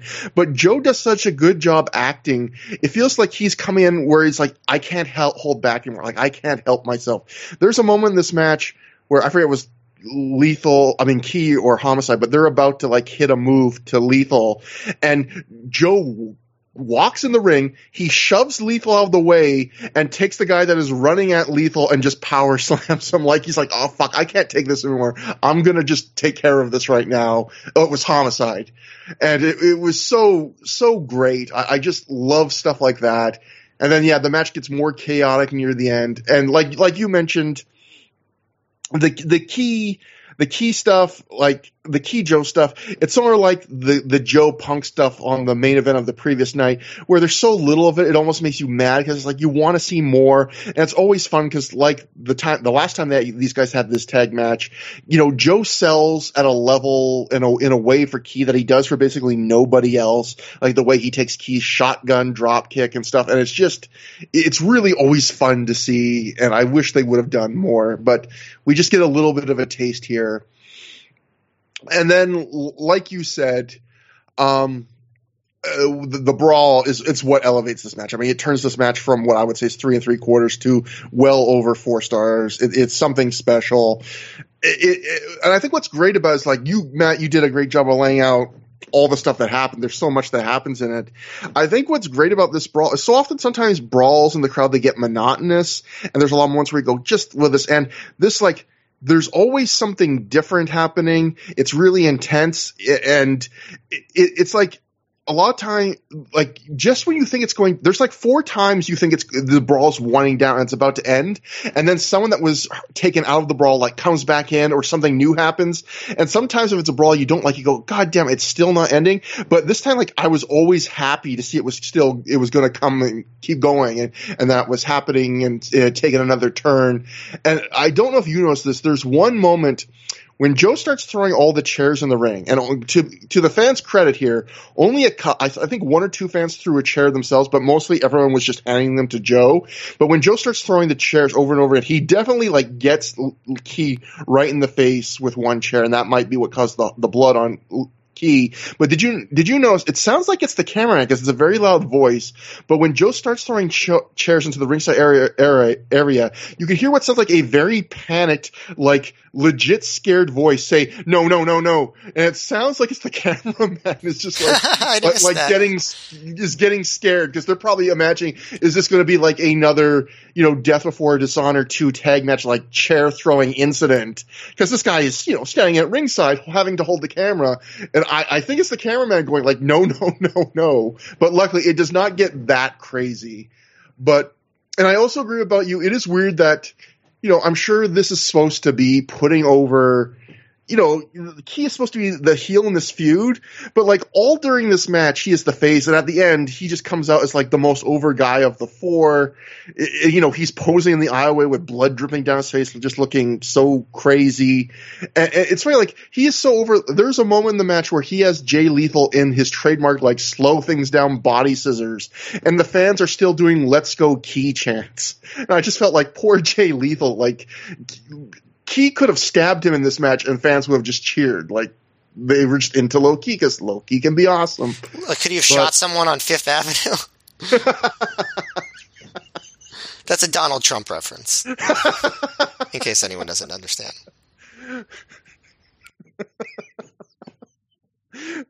anyway, um, okay. Uh, so we got a, Matt, we got, I got, I've, I've, saved a cherry on top for this because Ryan Deppa wrote a live report to the PW Insider and he has an anecdote that I think just makes this even better to imagine because Matt, I don't think you'll be able to predict that this is what happens after the match. Ryan writes, There was an intermission after the previous match. They seem to have more merchandise available for this show, including many WWE figures and t-shirts. I witnessed a cool moment during the intermission, and it was something that usually goes unnoticed. Homicide was walking back to the backstage area through the fans and stopped to sign an autograph for a little girl. It's the intimacy of those show of these shows that makes them so fun to go to. I love the idea, Matt, that right after the match we just saw, Homicide is walking to the back and he sees a little girl and he signs an autograph for her. like that's such a crazy thing to think about after what we just saw, like the most crazy brawl, and then some little girl's like, "Mister One Eight Seven, can you sign this for me?" He's like, "Of course, little girl." Boy, wrestling's freaking crazy, huh? Yeah, yeah. Like th- th- that moment is like the weird, bizarre, bizarre. Like it kind of reminds you of after we reviewed the show, you know, uh, one of our fans, uh, one of our listeners, Michael Laney, who we referenced a lot on the last show because he wrote us some great notes. He um he pointed out he sent a little picture to us on Twitter. I don't know if you saw this, where he was said, you know, it was his brother flipping off Matt Hardy, and he says, and he was apparently he was like a little kid, and he's screaming like "fuck you, Matt" or something to that effect. And he says, my brother actually asked my mom, who was sitting next to him, if he had, could have permission to do that, and she said yes. And I feel like wrestling at times, like the heartwarming and the like kind of horrifying are like often right beside each other and i think you definitely see that on this show like moments like, "Mom, can I tell this guy to fuck off?" Like, like just it's it's crazy. And mom's like, "Yeah, and this this situation warrants it." it's like just for Matt Hardy, honey, he deserves it. Like yeah. what? yeah, I um. By the way, like this match is one of those matches where you watch and you're like, so I don't vote in those like greatest wrestler ever polls. Like I just feel like my knowledge isn't strong enough and I don't have the discipline and I don't have the discipline to watch all this stuff. But um, it's one of those matches where I watch it and I'm like, wherever they rank Samoa Joe on that list, it's not going to be high enough. Like he's just so good at everything, and I like just when you watch a match like this, you really see the uh, character side of Samoa Joe and how good he is at projecting a persona and get an emotion and getting the crowd invested. Like just even like the parts where he's on the apron, like you said, like he's just he's just one. He really is one of the best ever. It's it still frustrates me that he's he really didn't get a chance to be like at that top top top WrestleMania main eventer level in his prime because like I mean he should have been. Yeah, I mean, this is one of those matches that shows you he wasn't just a great wrestler; like he was just a great all-around performer. Like, like you said, yeah. like the emotion of every moment, he could just have that connection, and it could just raise everyone else's emotion to like meet what he wanted them to do, you know, because yeah, I don't think, you know, I think if anyone else, I mean, not that the other three aren't really talented and didn't play big parts in this match, but like, I think if anyone else is in this match in, in Joe's spot, it's not close to what we see here. Agreed. But Next, we get Ace Steel standing outside in the signature Ring of Honor outside the building promo blue tent. And they make they make sure to mention that it was taped earlier because you know. Yes, an on-screen graphic tells us earlier, I guess, to explain like why Ace Steel isn't covered in blood and nearly dead at this point. In fact, I think just from the brick wall, this was probably recorded in Dayton the night before because we saw a lot of uh, right. um, promos the night before in front of that brick wall. I think um, that actually makes a lot of sense. Yes. So anyway, uh, Ace says five or six years ago, he and a partner opened up a wrestling school called the Steel Domain, and we started. At this point, we start seeing CM Punk clips during the promo, and we see a lot of them throughout the promo. Um, Ace says one student came off a football scholarship. He played one year and he was done and he was ready to wrestle at that point. He was a natural athlete. And then there was another student. He was a pseudo icon in a small Chicago suburb, but barely even known. He was fat, dumpy, pear shaped. He didn't look good at all, Ace says. Ace says he didn't even know what the kid was thinking coming to the school, but he did have charisma though. Ace says they put the kids together and they wrestled week in and week out. They never missed a practice. They became friends. And then so at that point, Ace told them, work every weekend you could, you can, work your way up, work for nothing, work for videotapes, work whatever, whatever you could do, wherever you can do it, just go do it. And he says the kids took heed. They did just that. They loved wrestling. One kid was in college. One had a job, but they shared the desire that, for wrestling. He says, fast forward, one of the kids goes to England and they name shows after him. He's got a marketing degree. He's a marketing genius. He's selling CDs and lucha masks. He's making his bucks. The other kid is doing dark matches for the Fed, as Ace says. He's, the pear shape is gone. He now works out harder than anybody in the gym. You would not believe that these were the same two guys they used to be. Ace says he's taught, taught these two just about everything he knows, and tonight's like watching your two kids going at it. He doesn't know if he wants to laugh or cry, but he just wants to observe he tells us that he's talking about Colt and Punk, and he says if we're stupid if we didn't realize that at this point, which I thought was a very funny, very Ace Steel kind of thing to give this like very heartfelt thing and being like, I'm talking about Punk and Steel. If you're stupid if you don't know that.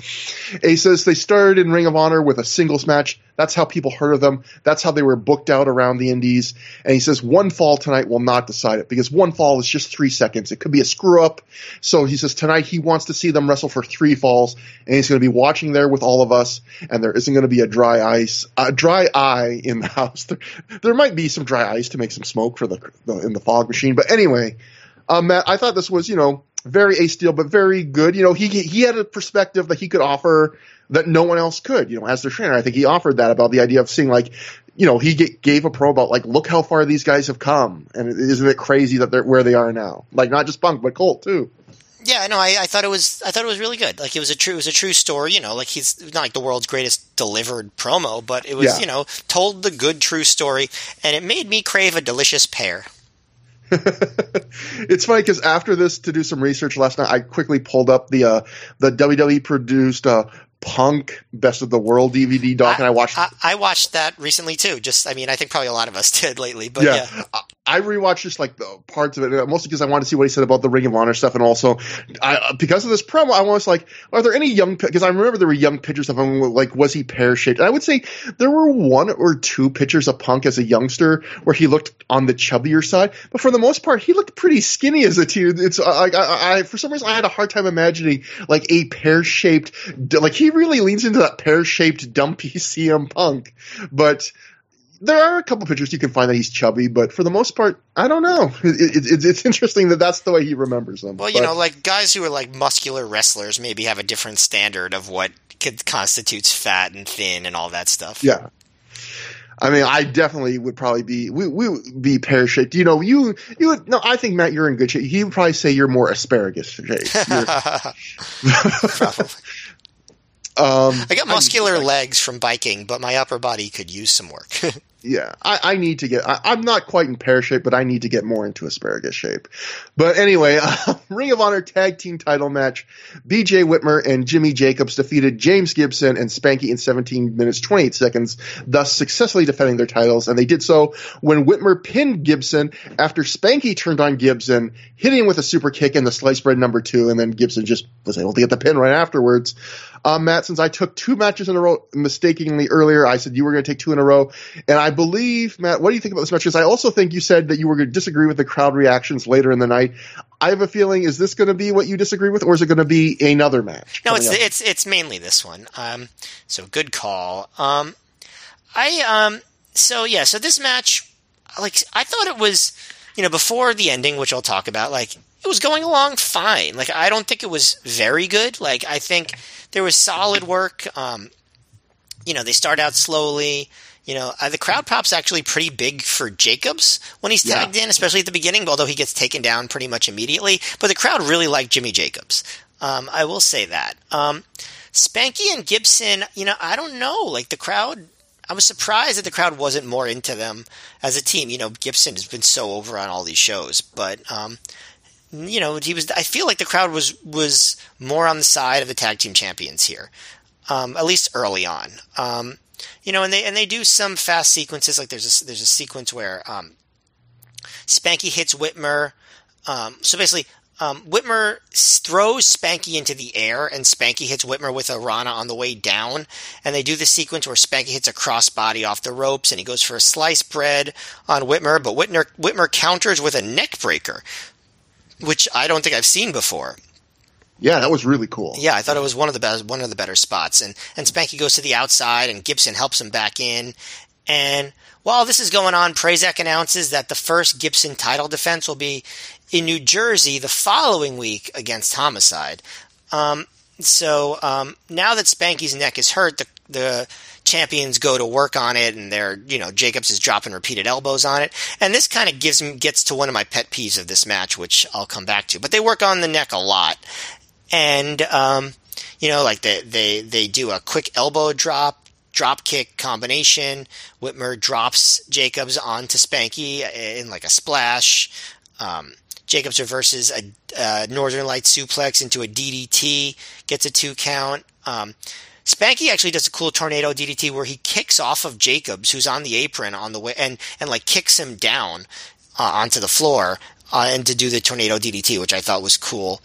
Um, and Spanky then does this big dramatic roll, tags in Gibson, and Gibson is a house of fire, but the crowd is not going wild here, which is part of why I say I think they were on the champions side here. Um, and uh, you know, Gibson goes for the choke.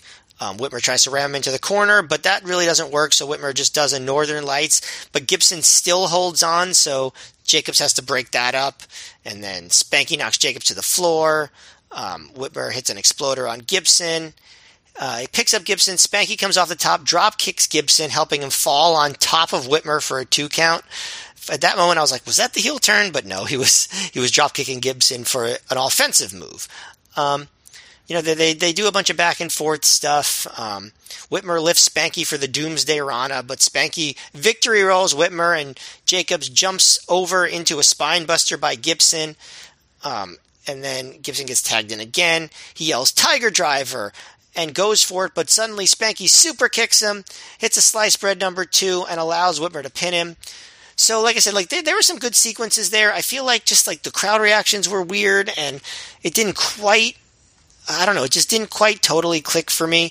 But what what bugged me about the matches, and I always hate this um, when a tag team partner turns on his partner, is that it doesn't make sense that Spanky would put himself in the position to get his neck beat on for 15 minutes if he was just going to turn on his partner anyway and which is what the implication was, like that he was like this was a plan, right? Like nothing happened. Yeah. It's not like Gibson accidentally hit him and made Spanky mad. Like Spanky just super kicked him out of nowhere. So he just worked that whole match, got his ass kicked, got his neck hurt, and for what? Like, yes, Spanky is just being evil, but like.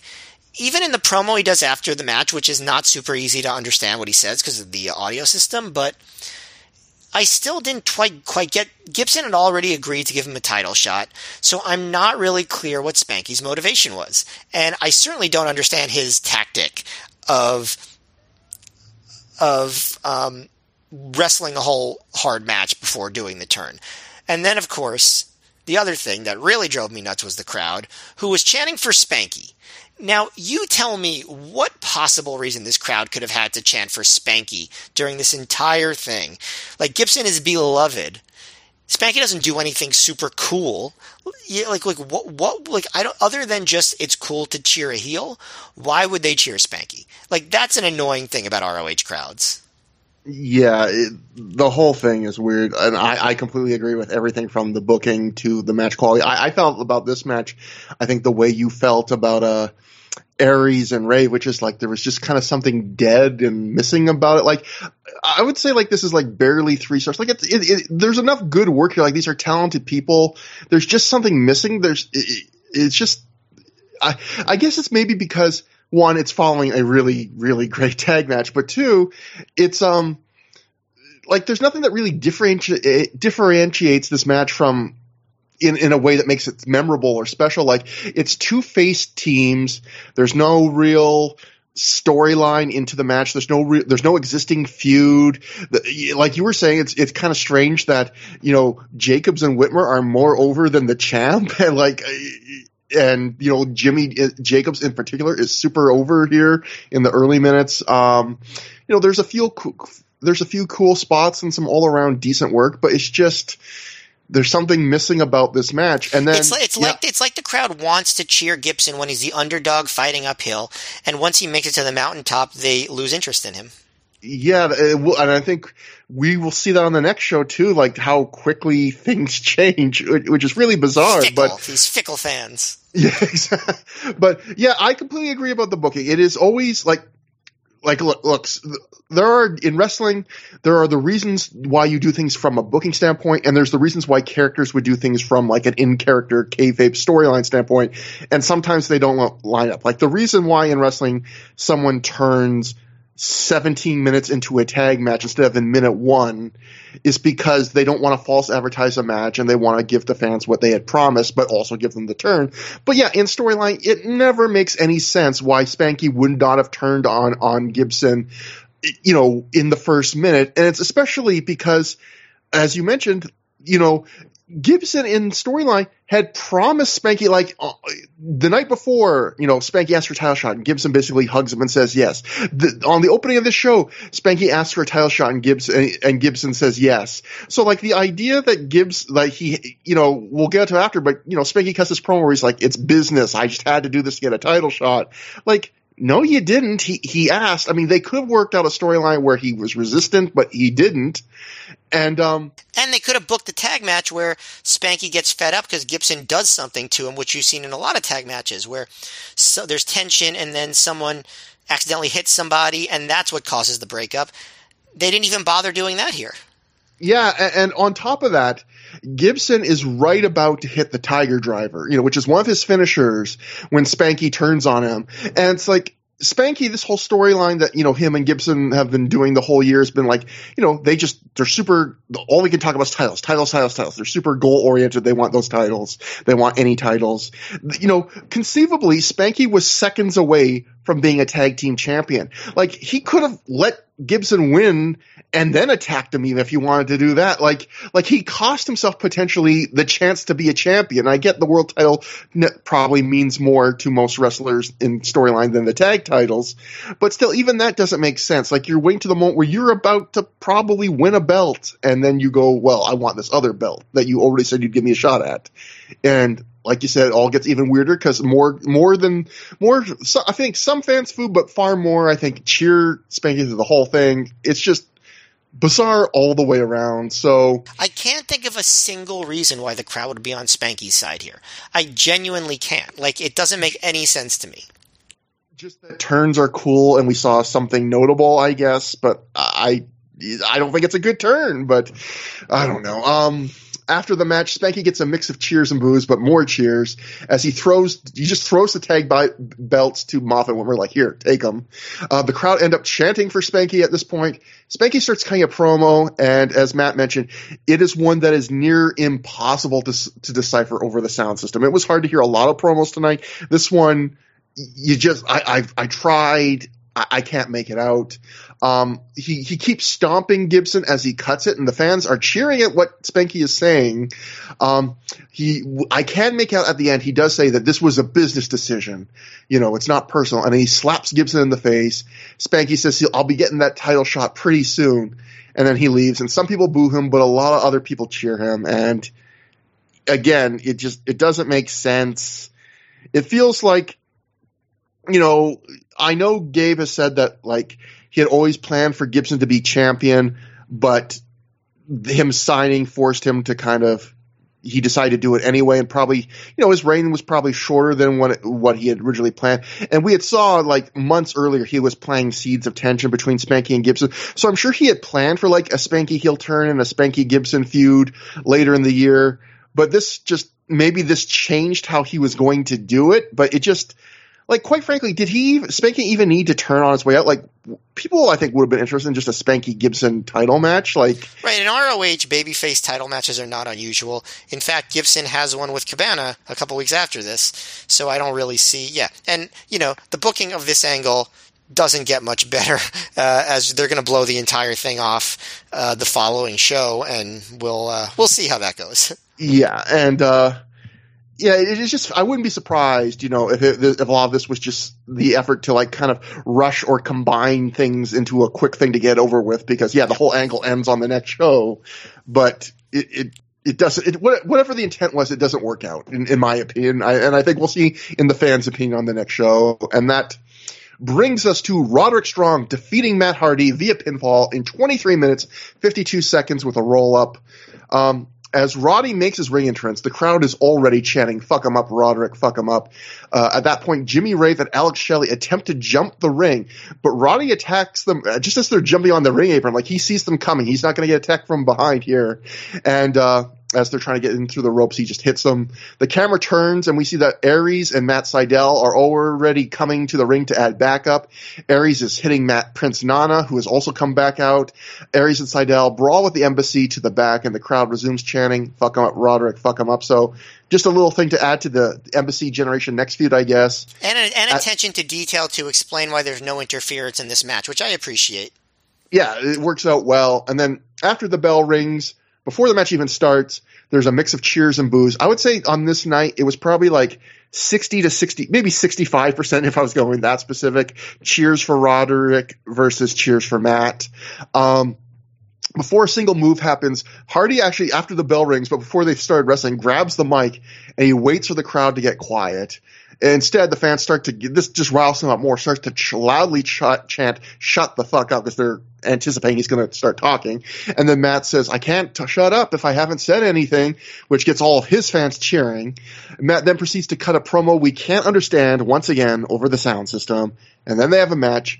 And I would say it's a good match. I would say this is maybe in some ways slightly better than his last two matches. And maybe one way I can say there's a flaw in it that the other two don't have, but I would say it's another like three and a half star, good enough match. I think Matt Hardy is trying to have a, you know, good matches. And, um, in some ways it's better because it's got a clean finish here.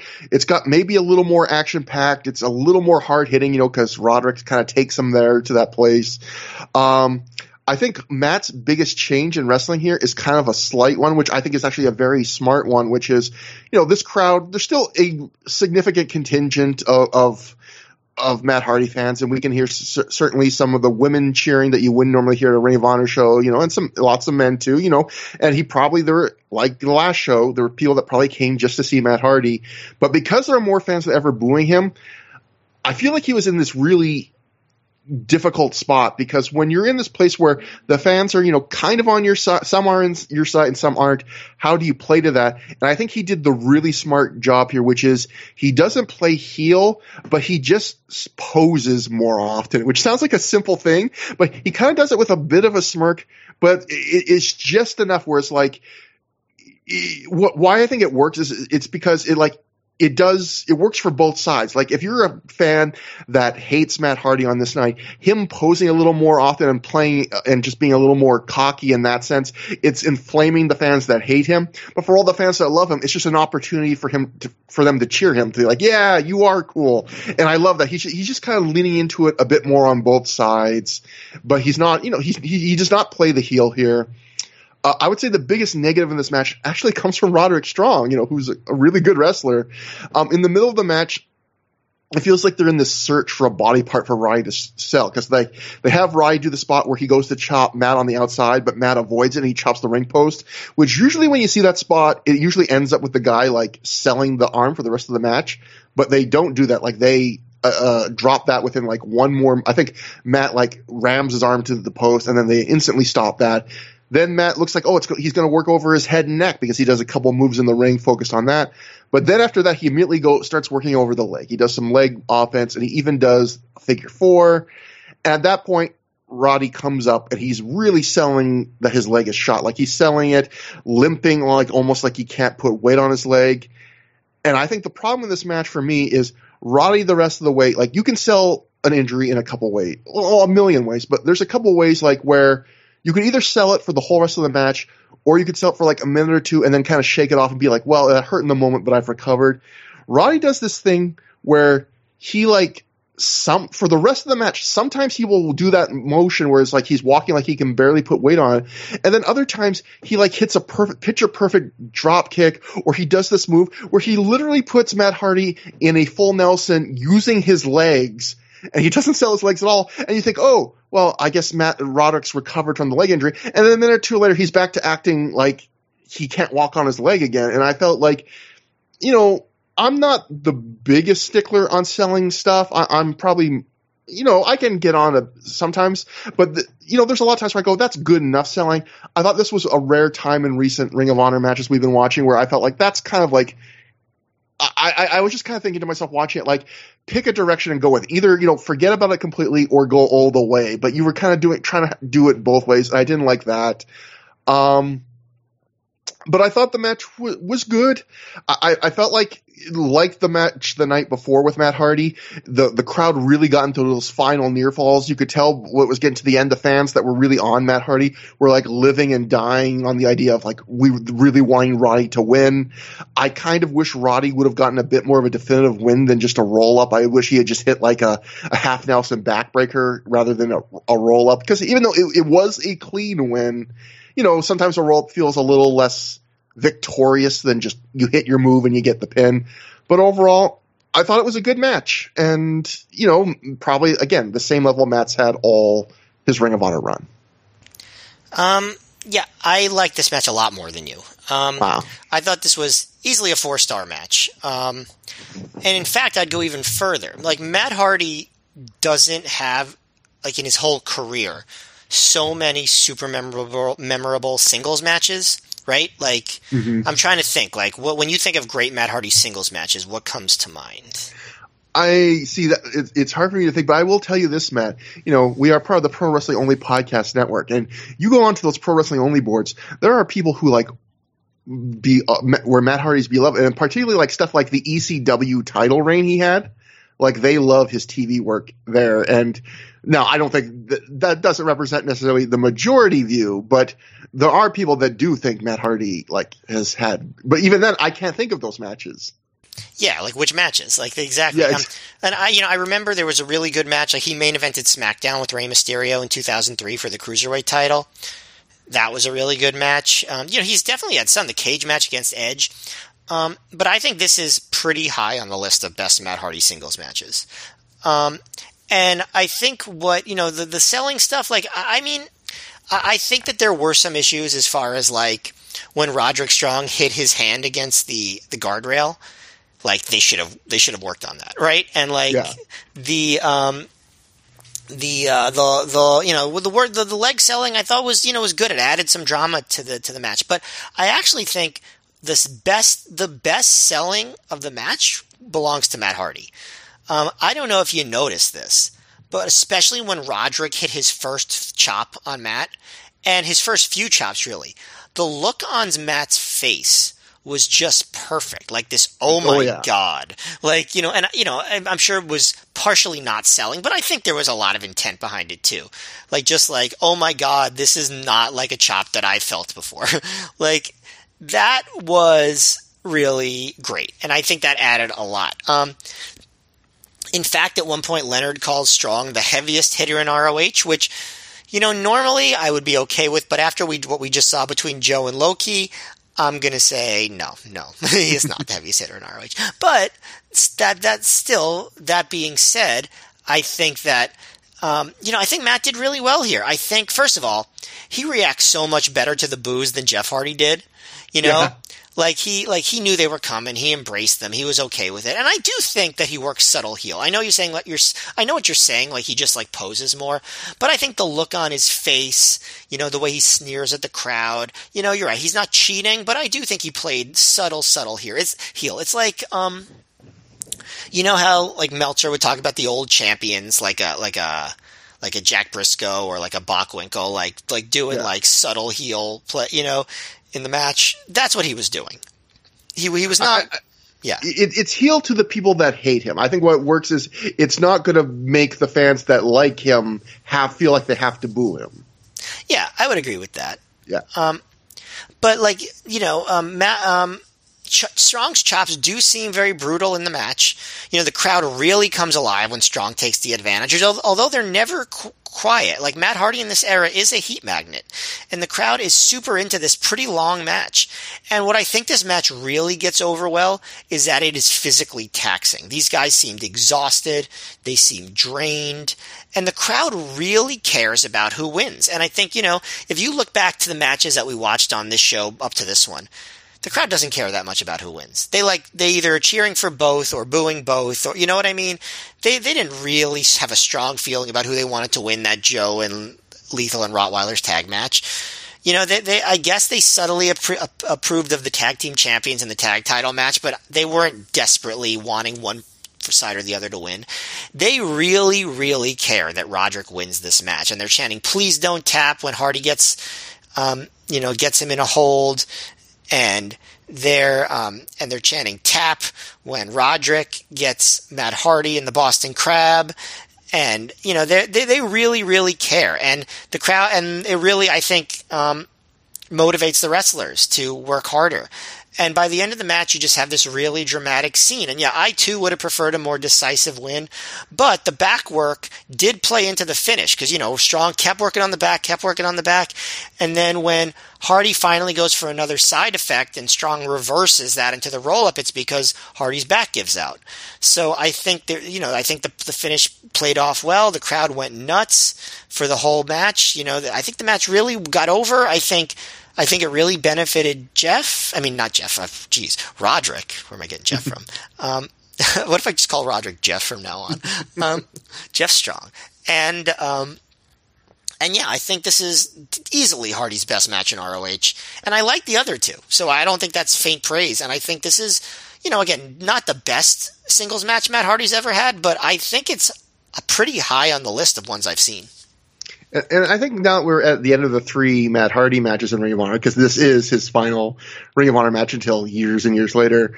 Um, like for everything, you know, we, we've we've talked a ton about Matt Hardy on a couple other episodes and about the booking and why fans might have turned on him and all the various reasons and all that stuff. But like, I, he unquestionably had gave a, a, strong effort. Even you know, even if I didn't like this match quite as much as you, I think we both agree all the matches, all of them were at least good.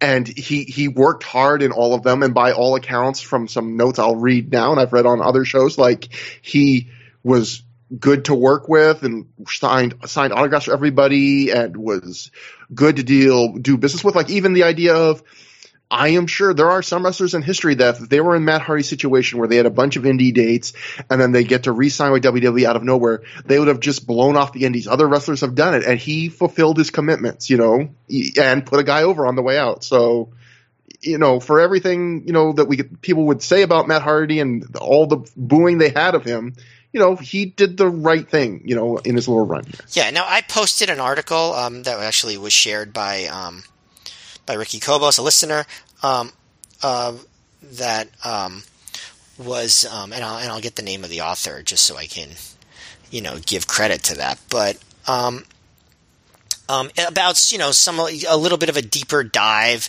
into you know the whole Matt Hardy Edge Lita situation um, at that you know at that time, but you know I think it was by uh, Colette Arend, and um, you know uh, it's I think you know it goes into it a lot more than we could, and Matt Hardy certainly wasn't necessarily the hero that some people treated him as during that whole thing, but Yeah. in terms of his behavior uh, as a wrestler in ROH and what he did for the wrestlers that he worked with and for the company, I think that he had a very net positive effect. And so I have our old friend Jason Detrick. He's back, and I might have a second bone to pick with him. This is this is like me at a rib place, man. I'm going for two bones. Um, Oh, you at a rib place, huh? I I have so this is Jason Detrick's live report. I have to say I'm embarrassed at how caught up in the moment I got. I was yelling at Hardy. I was yelling things at Hardy that I don't even remember, but they were bad. Bad enough that Cary Silkin and the timekeeper kept looking back at me with a look that said, "Geez, lighten up." Was that the the- timekeeper from Comedy Bang Bang? The very timekeeper? Keeper.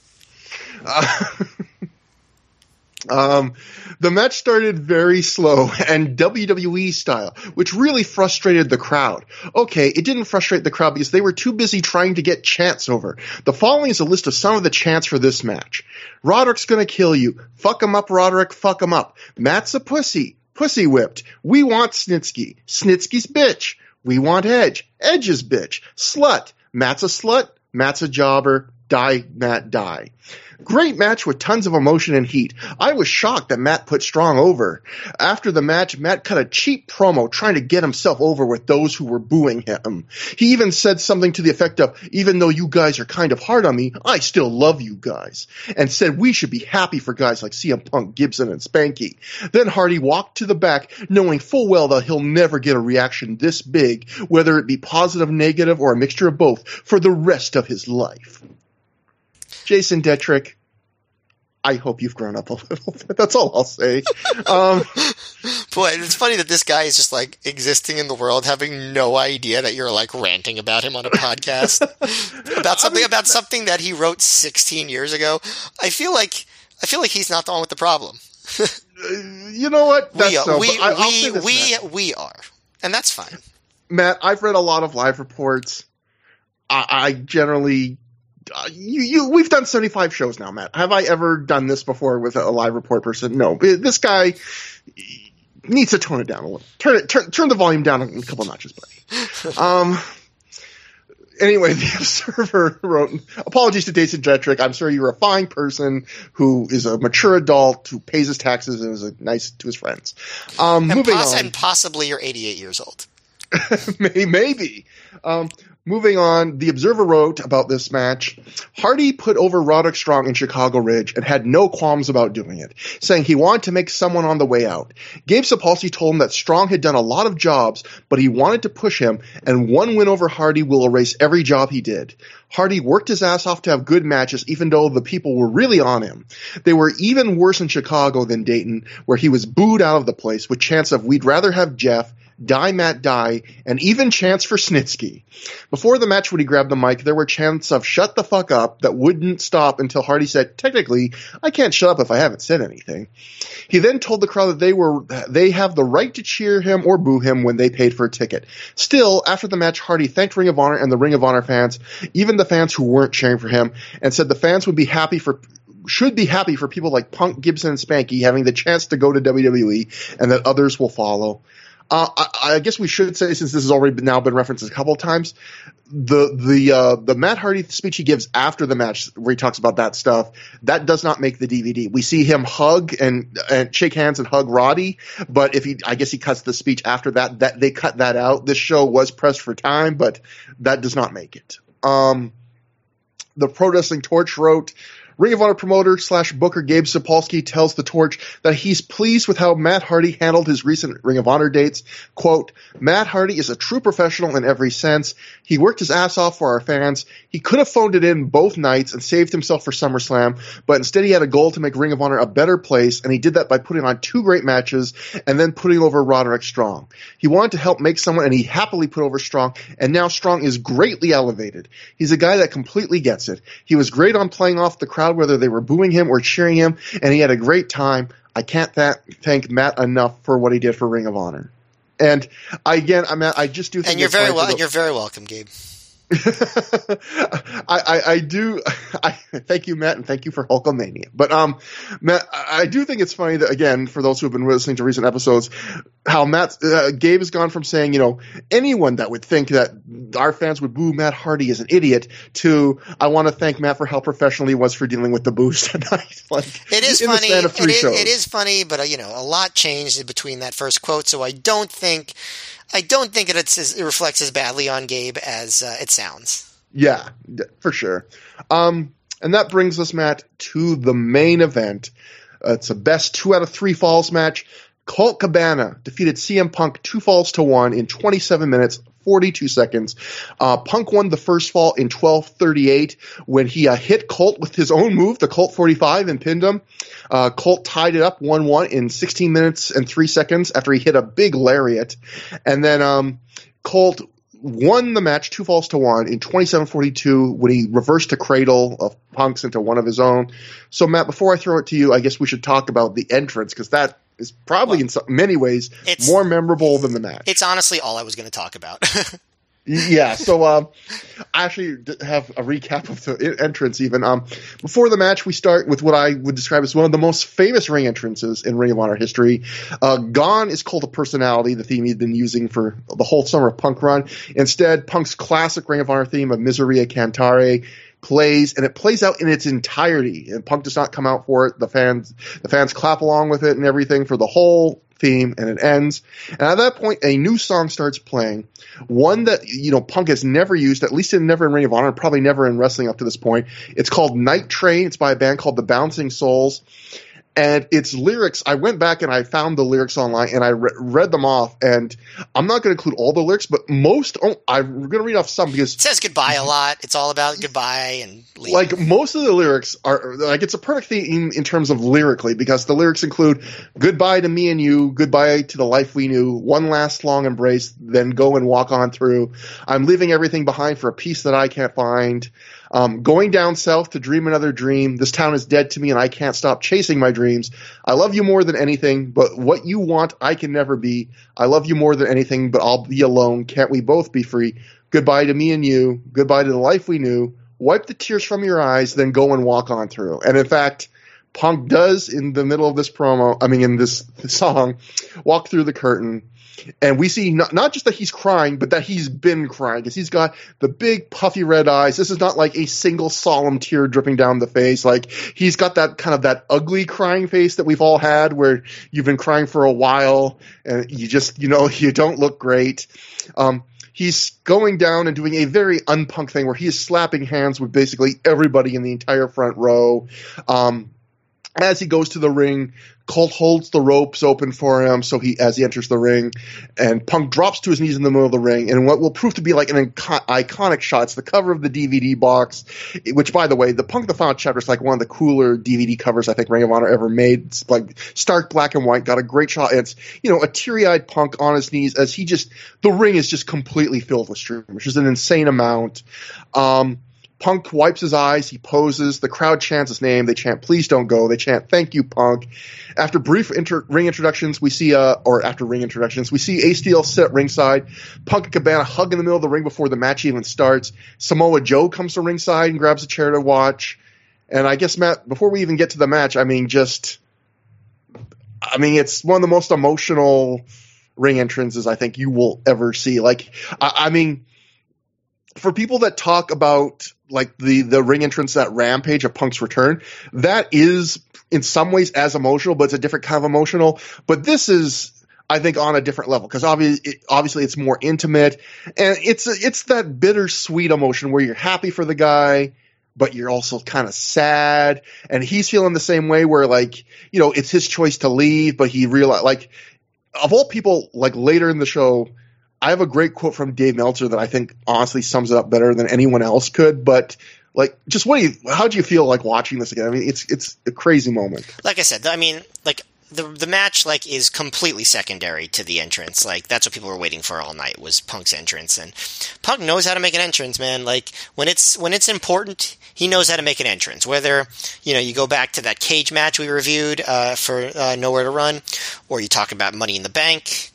2011, or you talk about WrestleMania 29, or uh, the the first dance with AEW. Like Punk knows how to make an emotional, dramatic entrance, and this might have been the most emotional of all. You know, with the you know he also loves hugging all the fans when he's emotional, which he does here. Doctor Keith even gets a fist bump in.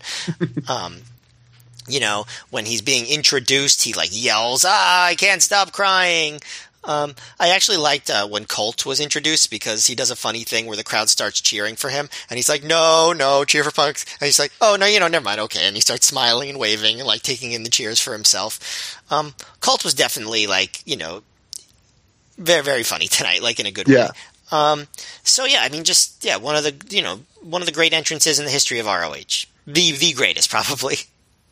So, um, for the match itself, like you said, like I would describe this, uh, this match and this whole night, it's basically a victory lap for Punk. Like you said, the match is secondary.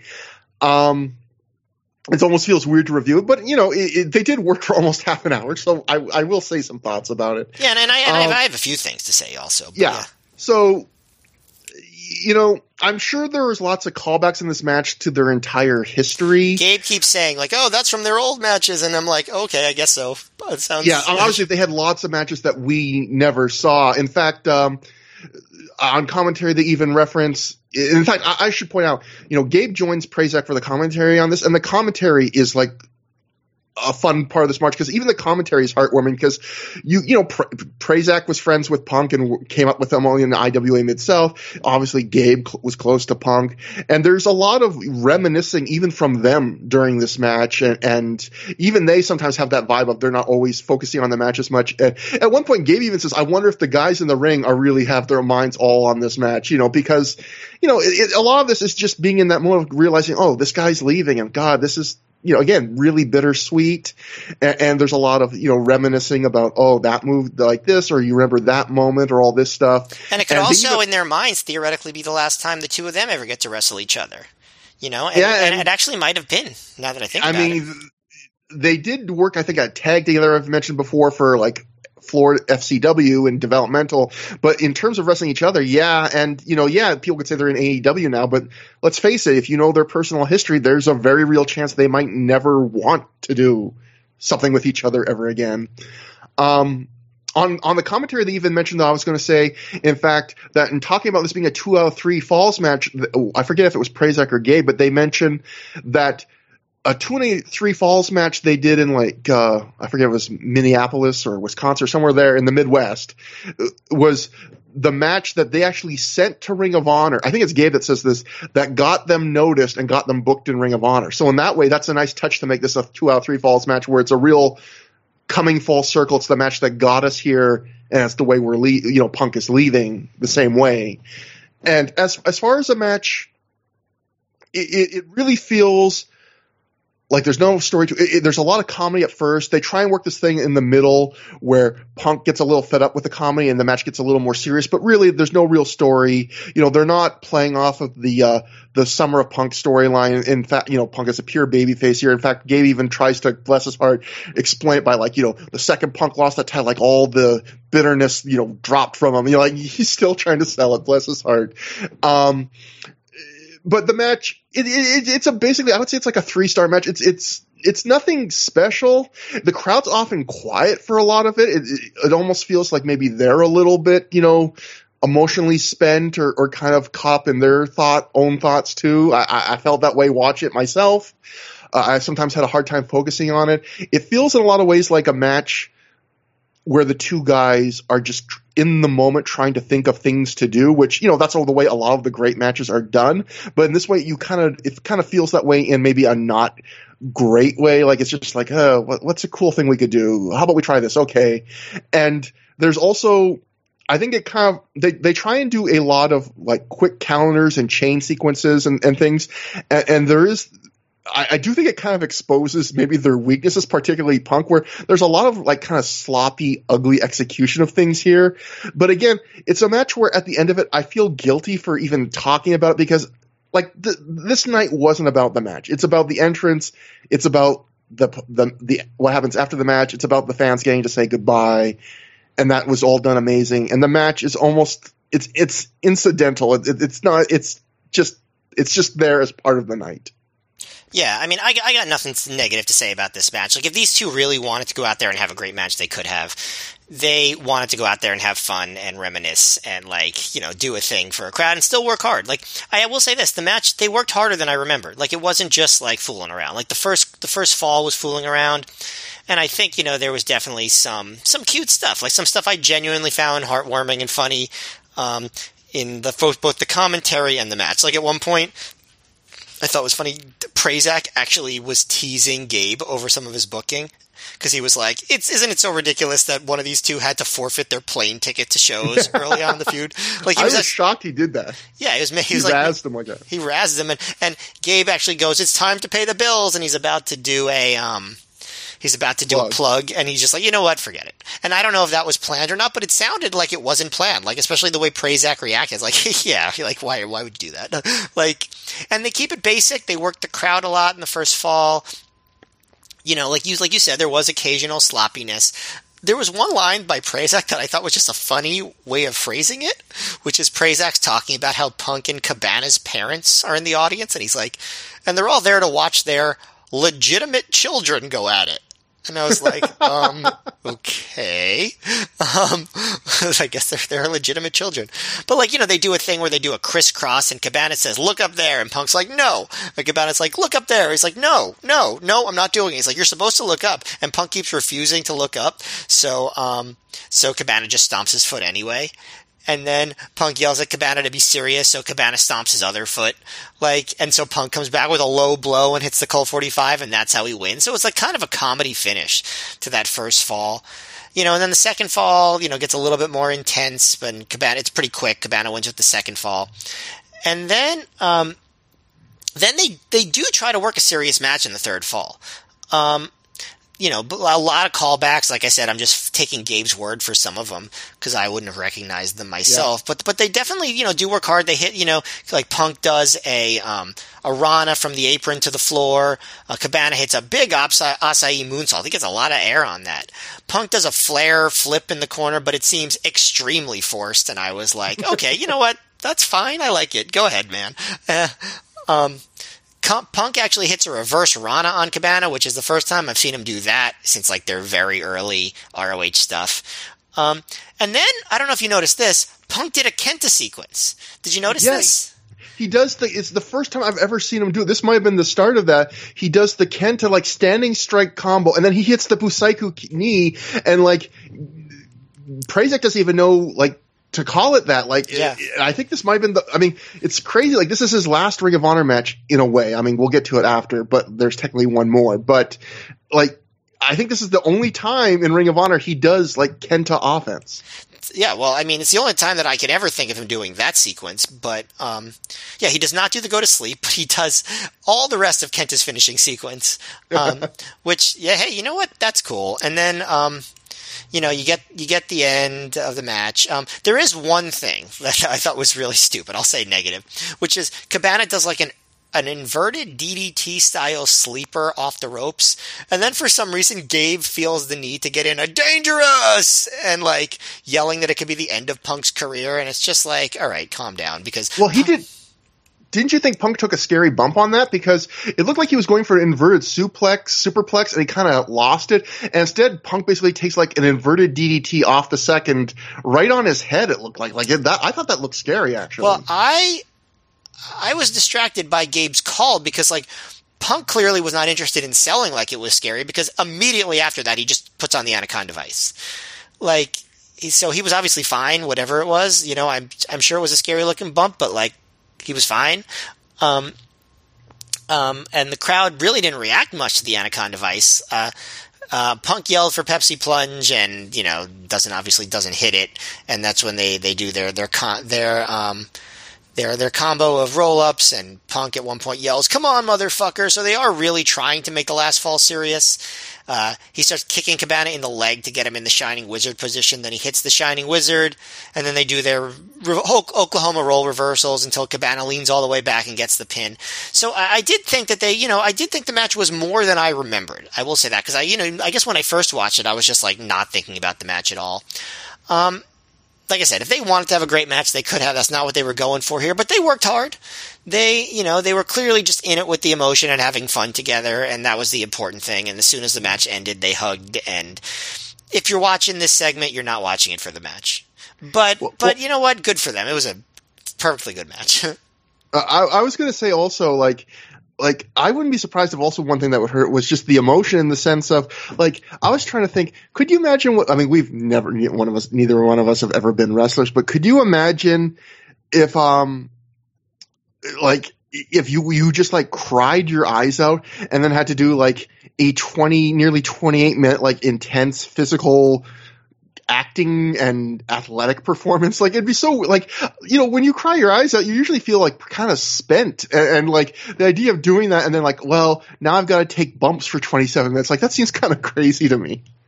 Oh yeah, totally. I mean, yeah, totally. Yeah. They, they, they were just. I mean, they were just so distracted. I think, especially Punk, um, just because of the emotion of everything. So I think that that's the. Um, I think that's the uh, that's probably what did it. But you know, again, it doesn't matter. Like you know, there's yeah. I got nothing negative to say about it. And so that brings us to the post match. First, the Observer wrote good match, but the crowd wasn't into the match itself at the end as much as people hoped. The post match was tremendous. Almost every one of the wrestlers was getting misty, and I guess we should describe that post match. So after the match ends, Gabe says on commentary, "Thank you for everything, CM Punk." Uh, the crowd gives Punk a standing ovation and loud "Thank you, Punk" chants.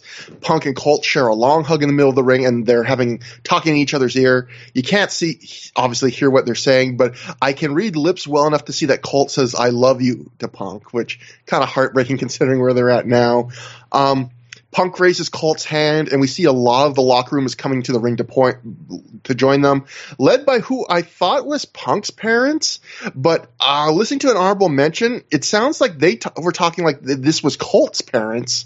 Um, Anyway, it's an old man wearing a CM Punk T-shirt and a backwards facing Ring of Honor cap, and an older woman. I'm, pre- uh, I'm pretty sure that that is Colt's dad, if I remember correctly from pictures. And I think and that's Colt's mom. So yeah. Um, Gabe is standing by the curtain just like he did the previous night where he's not going down to the uh, ring with everybody else because I think Gabe, you know, he's the kind of guy he doesn't want to take that kind of spotlight away from the guy, but he did kind of want to be outside and watch the moment. You also uh, had uh, some of the, the big heels standing way back at the apron, too, at the curtain too, like uh, the Rottweilers and Jimmy Rave. Like, yeah. you know, they wanted to be there, but they wouldn't be in the ring. I did not see Spanky though. No. Um, so uh, Samoa Joe gives Punk a long hug, and we see that Punk is crying again. Uh, Punk hugs uh, Colt's parents. Uh, Colt's mom gives him a kiss on the cheek. Uh, Punk hugs the Ring of Honor owner, Cary Silkin. Ace Steel hands Punk a mic, and everyone gets down on one knee. They're just all sur- almost the entire roster. They're they're surrounding Punk. Punk tells everyone to stand up. He says, Ring of Honor is a family. Everyone's equal in this locker room. And at that point, it's funny, like they're still hesitant to stand, even though he's telling them to stand. But James Gibson stand, stands before anyone else. And then everyone's like, well, if James is standing, we can stand. Then they all stand up. Uh, Gibson hugs Punk and Punk just is like happy and he just screams, Armadillo. Uh, Colt then at this point sneaks up behind Punk and showers him with Pepsi, pours it all over him. He then breaks out a champagne flute. He fills the Pepsi, uh, the flute with Pepsi, hands it to Punk. Uh, Punk says every day lately he had been crying, so he didn't think he'd have tears left for tonight. But as soon as his music started and he heard you people, he started crying again. He says he loves this place. He says just like Gibson said the other night, it's the best place on earth to wrestle with the best fans and the best locker room. Uh, Joe chugs a Pepsi at this point, like he's Steve Austin almost. That was pretty funny. Uh, Punk says he has nothing else to say but thank you. He says this is honestly one of the best days of my life because of the fans and because of this locker room. He toasts Colt with the Pepsi, and they drink as the crowd chants, Thank you, Punk again. Punk then adds a thank you from the bottom of his heart to Gabe Sapolsky, pointing him out at the curtain. He says it was a pleasure working with him for the last three years, and he calls him the brains of Ring of Honor. He also shouts out the pricks standing beside Gabe, who are Homicide and Low Ki and Jimmy Rave, obviously, like Matt said, like the, the guys that were heels, that I guess they wanted to kind of keep their credibility in that sense. A laughing, we can see, it's funny because at that point, we, when we see them, Homicide is like laughing and he's like flipping Punk off, but Low Ki is just standing like completely stone faced, being low key even at this moment. Punk says when he sees Homicide flip off, he's like, "It's okay. It takes one." You know, it takes one to know one, you know, about like an asshole. Um, Punk says, I love you guys too. And then he says, this is Ring of Honor. He says, it's about respect. It's about honor. It's about discipline. And those three letters mean to him is family. He says, this is his family. He says, say hello to the future of pro wrestling. There's more applause. Colt and Ace lift Punk on their shoulders. Colt starts one more CM Punk chant, and we fade to black. Um, you know, a great, great final. Again, a really one of the more heartwarming moments in Ring of Honor history, and we just had one of the other heartwarming moments the night before. Uh, it's one of the rare times I think you'll see Punk kind of at a loss for words. I mean, he does say some words, obviously, but you can tell he kind of, you know, he doesn't have a long speech to say. He's kind of like he even says, like I said, at one point, he says, like, I really don't know what else to say. And it is funny. The one thing that we did not see on the DVD, the torch from the live report says on the stage, Punk leaped into Homicide's arms for a big hug. So they do not show that, unfortunately. That would have been fun to see. Now, my, honestly, I was so distracted. The fact that he was covered in Pepsi, like, that must have been so sticky. And I was just like, man, I hope there are no bees or mosquitoes in the, uh, in the building because, like, you know, they're attracted to those sweet, sugary substances, and I, I didn't wouldn't want CM Punk to be stung by a bee on his big farewell this was the last show, the one we just covered, um, Redemption. You know, it ends with Punk like stepping outside on a hot summer night, like stepping outside into the parking lot. We can see it. It would have been hilarious if that's what he had to do on this night, and you just see like a swarm of bees and mosquitoes and things like chasing him immediately. Yeah, I hope like he that. took a shower very quickly after that because it's got to be disgusting to have like just like Pepsi all up all over you. I've never been I've never been doused in soda before. I mean, um, I know I know Gatorade is also uh, sticky and sugary too, so I'm sure it's not brand new to sports champions, but it is for me. I am not a sports champion. I, I, love the, I love the. You sounded almost embarrassed when you were saying it's not new to sports champions, but it is to me. I like that you were embarrassed that you are not knowledgeable about having sticky fluids, sticky sugary fluids. I think that sounded weird. Anyway, um, yeah, definitely have to make that distinction. Moving on, um, Sapolsky twirled the torch. I can't describe the emotion in the building in Chicago. You had to be there. I'm not even going to attempt to put it in words, but um, there's someone that did attempt to put it into words, and I want to really spotlight this because, Matt, on this show, we read a lot of quotes from the newsletters. We read from the PW Insider, we read PW Torch, we read the Observer, and you know, a lot of times, sometimes they say some really insightful things. I think lots of times we've made jokes about sometimes these guys like Dave and Wade who were not watching every show and they would kind of sometimes talk about things and maybe not quite know the lay of the land the way people that were watching every show like us would and they were maybe talking a little bit out their ass occasionally. And we've made fun of J- D- Wade I mean Dave sometimes for even like you know comparing everything to WWE like oh this has worked here but it wouldn't work here. But I think what Dave says in the second half of this blurb I'm going to read it's probably it's stunningly insightful, and I think knowing how Punk when Punk comes comes back for the first dance in AEW, and he goes I was waiting that promo to reference this night and how that was a huge moment in his career because he knew he was leaving pro wrestling and it wouldn't be the same as this. I think Dave, 16 years ago when I read this, he basically puts that emotion to words, I think, before Punk even did. So I'm going to read this from Dave. Dave wrote, Punk's farewell was a pretty emotional deal, with his family even the, in the ring. It was interesting watching it because you get mixed emotions. Ring of Honor will probably never be the big time. It is the number one transition promotion in the world where talented guys can make names for themselves to get noticed by TNA, WWE, or Japan. Watching Punk's final match and his run as champion, the funny thing is, there is a very good chance he will never get such a filling period, uh, f- such a fulfilling period again in his career. He'll make more money, and he may or may not end up as, as a star. I suppose if 10 years from now he main events WrestleMania and does what Benoit did, that will be wrong, which again. Well, that sentence means this, something very different now. This was written in 2005. This means something different. yeah. But, but, anyway, going back, I, I, I, suppose if 10 years from now he main events WrestleMania and does what Benoit did, that will be wrong. But the odds are not good at all that that will ever happen. It was very reminiscent. That this is the part I'm talking about it was very reminiscent of the reality of a high school graduation. It's just a transition phase of your life, and most people end up doing more important things and making a lot more money or having kids later. But in many ways, there are aspects of it that still end up as a highlight of your life, and there is a good chance that night will be his career highlight. So much of wrestling is staged, but the best parts of wrestling are those moments that are real. And you can say what you want, but the ending of that show was one of those moments. But for the people who chant, please don't go, and I know these days it's a 100% term of respect and shows a much smarter audience than the selfish, you sold out chants of the 90s. As great and as fun as that stage of life is, if you're really good, you can't stay in high school forever. And I do think Dave does sum it up well about the, like, the emotion of this night is that feeling of like, I mean, I didn't necessarily, I, I, got good grades, so I didn't love my school experience, but it is that emotion of that feeling of, I'm moving on to some way bigger and better things in some ways, but you kind of have that wistful notion I, of people I know who did love the school experience of that idea of like, I'm leaving something behind that it's in some ways it's never going to be this good ever again. Yeah. And I think Punk again kind of admits that in, in AEW in that first promo.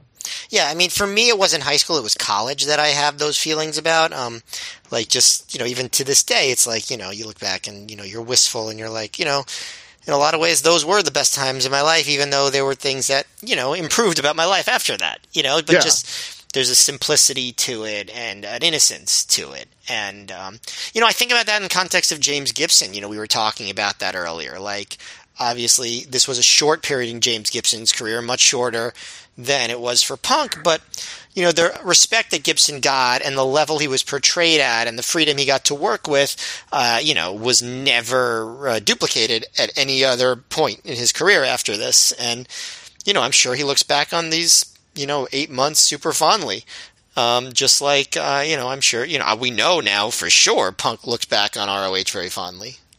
I mean, even on the Best of the World DVD, which came out, you know, well into his WWE career, he still calls this storyline like some of the most fun he's ever had in pro wrestling. Like he, that's yep. one of his favorite things was, and again, we, we've talked about, especially on that Sign of Dishonor show, if you ever want to see CM Punk being happy and having the time of his life, that entire show, you have never seen that guy be that happy. And, um, yeah, so that brings us to the end of the show. But I guess before we should talk about the show, Matt, I guess we should talk just about CM Punk because this is the biggest departure we've ever had to cover on ThROH The Years so far. I mean, obviously we had to say goodbye to Paul London, you know, and there's been guys that have left temporarily and, and lower name guys that have left, but other than Joe, we are never going to cover another departure in our run of ThROH The Years that is as big as this one. And, yeah. um, I mean, I, I, oh, go on.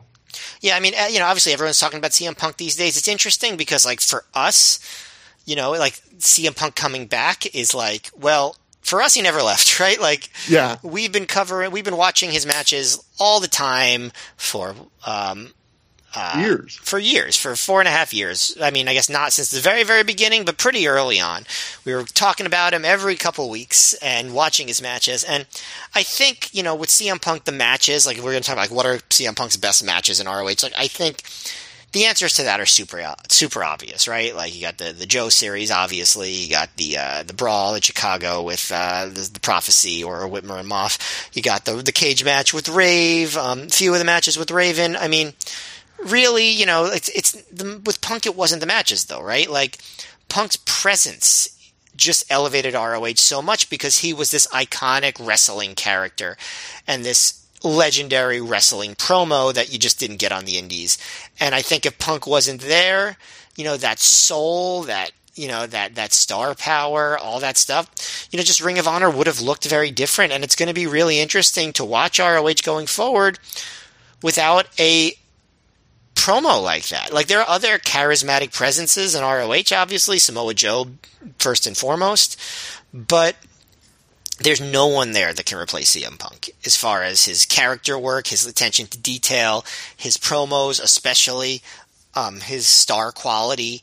Um, there's just like ROH is going to be completely different in the period that we're about to watch because CM Punk was such an overwhelming presence.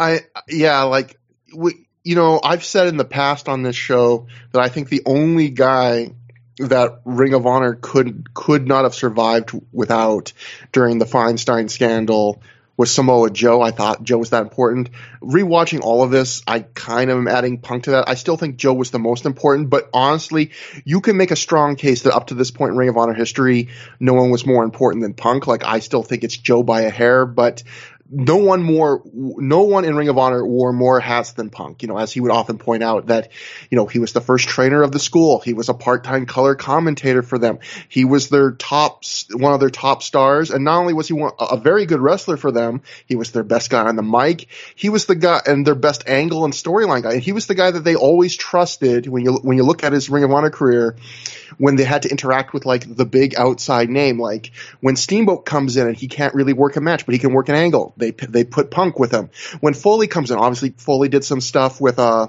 Samoa Joe, but when it came time to like do a couple promos where you're trading barbs back and forth, it was Punk they put him in with. You know, when Raven came in, you know, a guy known for big promos and storylines, you know, it was Punk they put him in with. He was the guy they trusted with that stuff.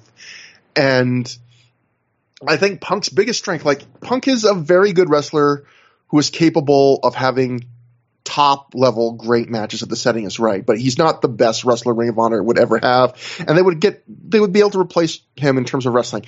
And Punk is a great mic guy, one of the, I think one of the best mic workers of his generation. They would be able to find other guys that were good on the mic. And they'd even have, we know in 2006 they will have at least one more great storyline with the CZW feud. But the thing about Punk, the thing I think they could never replace that makes him so special is there's a lot of wrestlers that are great, but if you split them into kind of their component parts, you don't lose any much or anything. Like there are wrestlers who are great promo guys. If you just watch an hour of their promos, you'd be happy for that hour. Or if you just watch a compilation tape of just their matches and not their storylines and promos, you'd be happy with that. I feel like to some degree you could with Punk, but I feel with Punk more than pretty much any wrestler in Ring of Honor and more than maybe most wrestlers I can think of, he is a guy that I think to really get the full effect from Punk, you have to follow the angle, watch the promos and the matches because they all build off each other. Like he's a guy where it, it's more the whole picture than anything else, and that's Great, greater than greater than the sum of his parts. Yeah, and you were kind of touching on that with your thoughts because, like, you were talking about you like you don't really think about matches with him, and I think the same way. Like most Ring of Honor guys, if you tell me like think of if you think about them, I will reel off like a list of five matches that immediately come to mind. With Punk, you know, I can think of the Joe matches, but even then, I think of it as the Joe trilogy. I think of like, I think of Punk in terms of feuds. Like, I think the Raven feud, the Ray feud, you know, the, the summer prophecy, of Punk, yeah, the, the, summer of Punk, you know, the, the, the Steamboat feud. Like, he's a guy where and in all, in all of those feuds, if you go back and listen to through the years, you will find in all of those feuds there were moments in those feuds or matches that did not hit. Certainly in stuff like the Raven feud, even the Jimmy Rave feud, things that did, or even in the Summer Punk, things that were not as good as the best moments. But Punk was the kind of guy where you almost always, by the end of the angle, if you've watched the entire ride, you felt it was worth it because it all he was more than the sum of his parts. Yeah. Yeah, and and the other thing is when Punk first arrived in ROH and like you know he but he wasn't his full self until you know a few months in. But like when he turned heel, unexpected, the unexpected. Gabe gave him promo time on every single show, in ring promo time. And on some shows, he even gave him two separate in ring promos. Like that, you could just tell how much Gabe was so happy to have that guy. The guy that he could trust to do that, to work the mic like that and get the live crowd going every single show for a long stretch of time. Like that's a big deal. A lot of guys couldn't do that. And, um, you know, that's you know that's what CM Punk brought to ROH at first, and he got better and better in the ring, obviously. Um, I mean, he was having great matches in 2002 IWA, you know, even 2001. Yeah. Um, so, you know, maybe part of it was uh, W, I mean, ROH not utilizing him in the ring well at the beginning. But, you know, he, he still continued to get better. He, he finally, you know, he lived up to all the best ROH standards in the ring, obviously had arguably their best matches ever. So, like, you know, even on that level, he clicked. Um, yeah, super in, invaluable player for ROH. And you could tell that his just his heart was all in it. You know, the fact that he's still talking about it to this day on national television just tells you like this was so special to him. And you know, there are other wrestlers that leave ROH. Um, there are other big farewells. Samoa Joe coming up in a couple of years. You know, you have Danielson eventually leaves after years and years carrying the promotion. But you know, you watch if you don't remember this, Trevor. Like none of them react the way Punk does to leaving. Yeah. None of them. And um, you could just tell this was his heart and soul, and that's you know that means a lot. Yeah, I, I think he threw like you know everything of himself into this. And, you know, there's a lot of things to say about Punk, good and bad personally. And obviously one of the advantages of us being fans is we only get to see the good. You know, we just see the work. We don't have to, I can understand the people that, you know, I know there are some people listening to this show that have had bad personal experiences with CM Punk. I, um, and people that have had good ones. And I, I, I, I, you know, I, all I can speak to is what we see, you know, and his career, you know, was been a lot of fun to watch, and it's helped Ring of Honor greatly. And yeah, and uh, again, I'll, I guess I'll just sum it with I think the thing that makes Punk special is that Ring of Honor would never have someone I think that quite has had all they wouldn't you could get the different piecemeal the skill the different skills punk brings to the table piecemeal. One guy would have one element one have the other. I don't think they would ever in the gabe era ever again find one guy that had them all in such a package the way punk did Agreed. and that was really important. So that to the end of the show, Matt. Uh, Punk, the final chapter. What did you think about the show? Uh, uh, what did you think about as a show? I thought it was a pretty good show. Um, I did not like the. I liked one match a little more than you, and liked one match a, a bit less than you. But overall, I thought this was a really good crowd. Obviously, an unforgettable, emotional moment in the main event, and quite frankly, I would put like every match on the show at at least three stars. I, I, I think there was a lot of matches that were probably close to just three stars, but I think this is a show where like there's nothing even like average. I think everything's enjoyable. It's a fun night. There's a great tag match in the middle. That it, it's crazy. Like I feel like that match gets forgotten because everyone just thinks of the show as the CM Punk thing, and maybe occasionally the night that people really turned on Matt Hardy. And it's like that those are the two things people for, they forget how great that tag match is. That's one of the great tag matches we've seen in Ring of Honor so far. Yeah, I mean, I don't know if I agree that, but everything being three stars, I definitely don't think that Steel against Collyer um, hit that level. Well, okay, that was so weird. I can't even rate that match. Yeah, and, and, I didn't love the tag team title match, um, but but you know, like I don't, I'm not going to quibble about star ratings. Like, I um, I thought this was like you know, you know, not elite tier in the ring, but like uh, overall a legendary show, like a must see ROH show. Like it's just, you know, it does have great wrestling and big angles and a good crowd and and just like such a special final segment, um, which takes up about I would say over almost 50 minutes of the DVD. Um, that this is you know this is one of the this is one of the legendary ones. I um a very special very special show um, that is uh, worth watching if you're a fan of ROH in this era, and obviously if you're a fan of CM Punk, like just even the entrance alone on this uh, is very special. So like I um, high recommend, and um, yeah, it's crazy that we're now finally past this. We we did it, Trevor. We did the summer Yeah. of Punk in the summer of the summer of Punk. It is uh it is September second, and we are through it. it is kind of like I have to admit, and I I think I've said this once before, but there are certain huge moments that when you asked me, "Hey, do you want to do a Ring of Honor podcast?" I thought like, "Oh, what if we ever get to this moment?" And every time, and this is one of them, and anytime we get to a certain moment like that, I get this kind of wistful, kind of like I'm closing a chapter of like you know, part of doing the show obviously is we're having we're reliving kind of our 20s we're you know we're having fun watch rewatching and talking about the wrestling that we really loved 15 16 years ago and watch it whenever I watch something again like this, and I go like we put it to bed, like we're done with this. It's like I'm sure I'll probably watch segments or matches like if I live long enough of this stuff again, but like I will probably never revisit it in totality the way I've done now. It's like it's like there's almost this weird kind of like closing the a chapter of something like oh this is kind of the last goal we're going to have with this. Yeah, I mean, we're about. I mean, there. 2005 has a lot of like new eras of ROH. Like ROH starts a new era pretty often. We're starting a new era, and Yeah. then we're and then in September we're going to start another new era. Uh, you know, like there's, you know, and then you know, you, arguably there's going to be another new era that coming in early 2006. So you know, ROH. You know, I guess that's that's you know one of the quirks of the Indies. You know, there's a lot of changeovers, and Punk leaving is one of the big ones. So if you want to contact us, uh, that would be through the years at gmail.com, T-H-R-O-H. Uh, you want to contact us on Twitter at Trevor Dame or at Mayor MGF. That's mine and Matt's. We have a thread on the ProWrestlingOnly.com plugs forum dedicated to the show. Um, next time on the show, it's crazy. The summer of punk is over. We will be covering the next show, Night of the Grudges 2. Um, this show is not remembered fondly, I'll say. I was And- there. and uh, Matt, we're gonna have to relive something that maybe we're gonna make you relive this. um, some things go wrong maybe for James Gibson and, and Spanky on this night.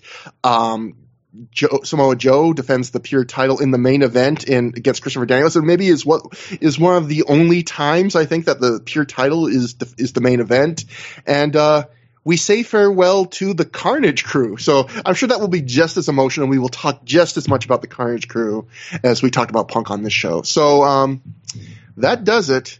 Until next time, have a good time. Have a great time.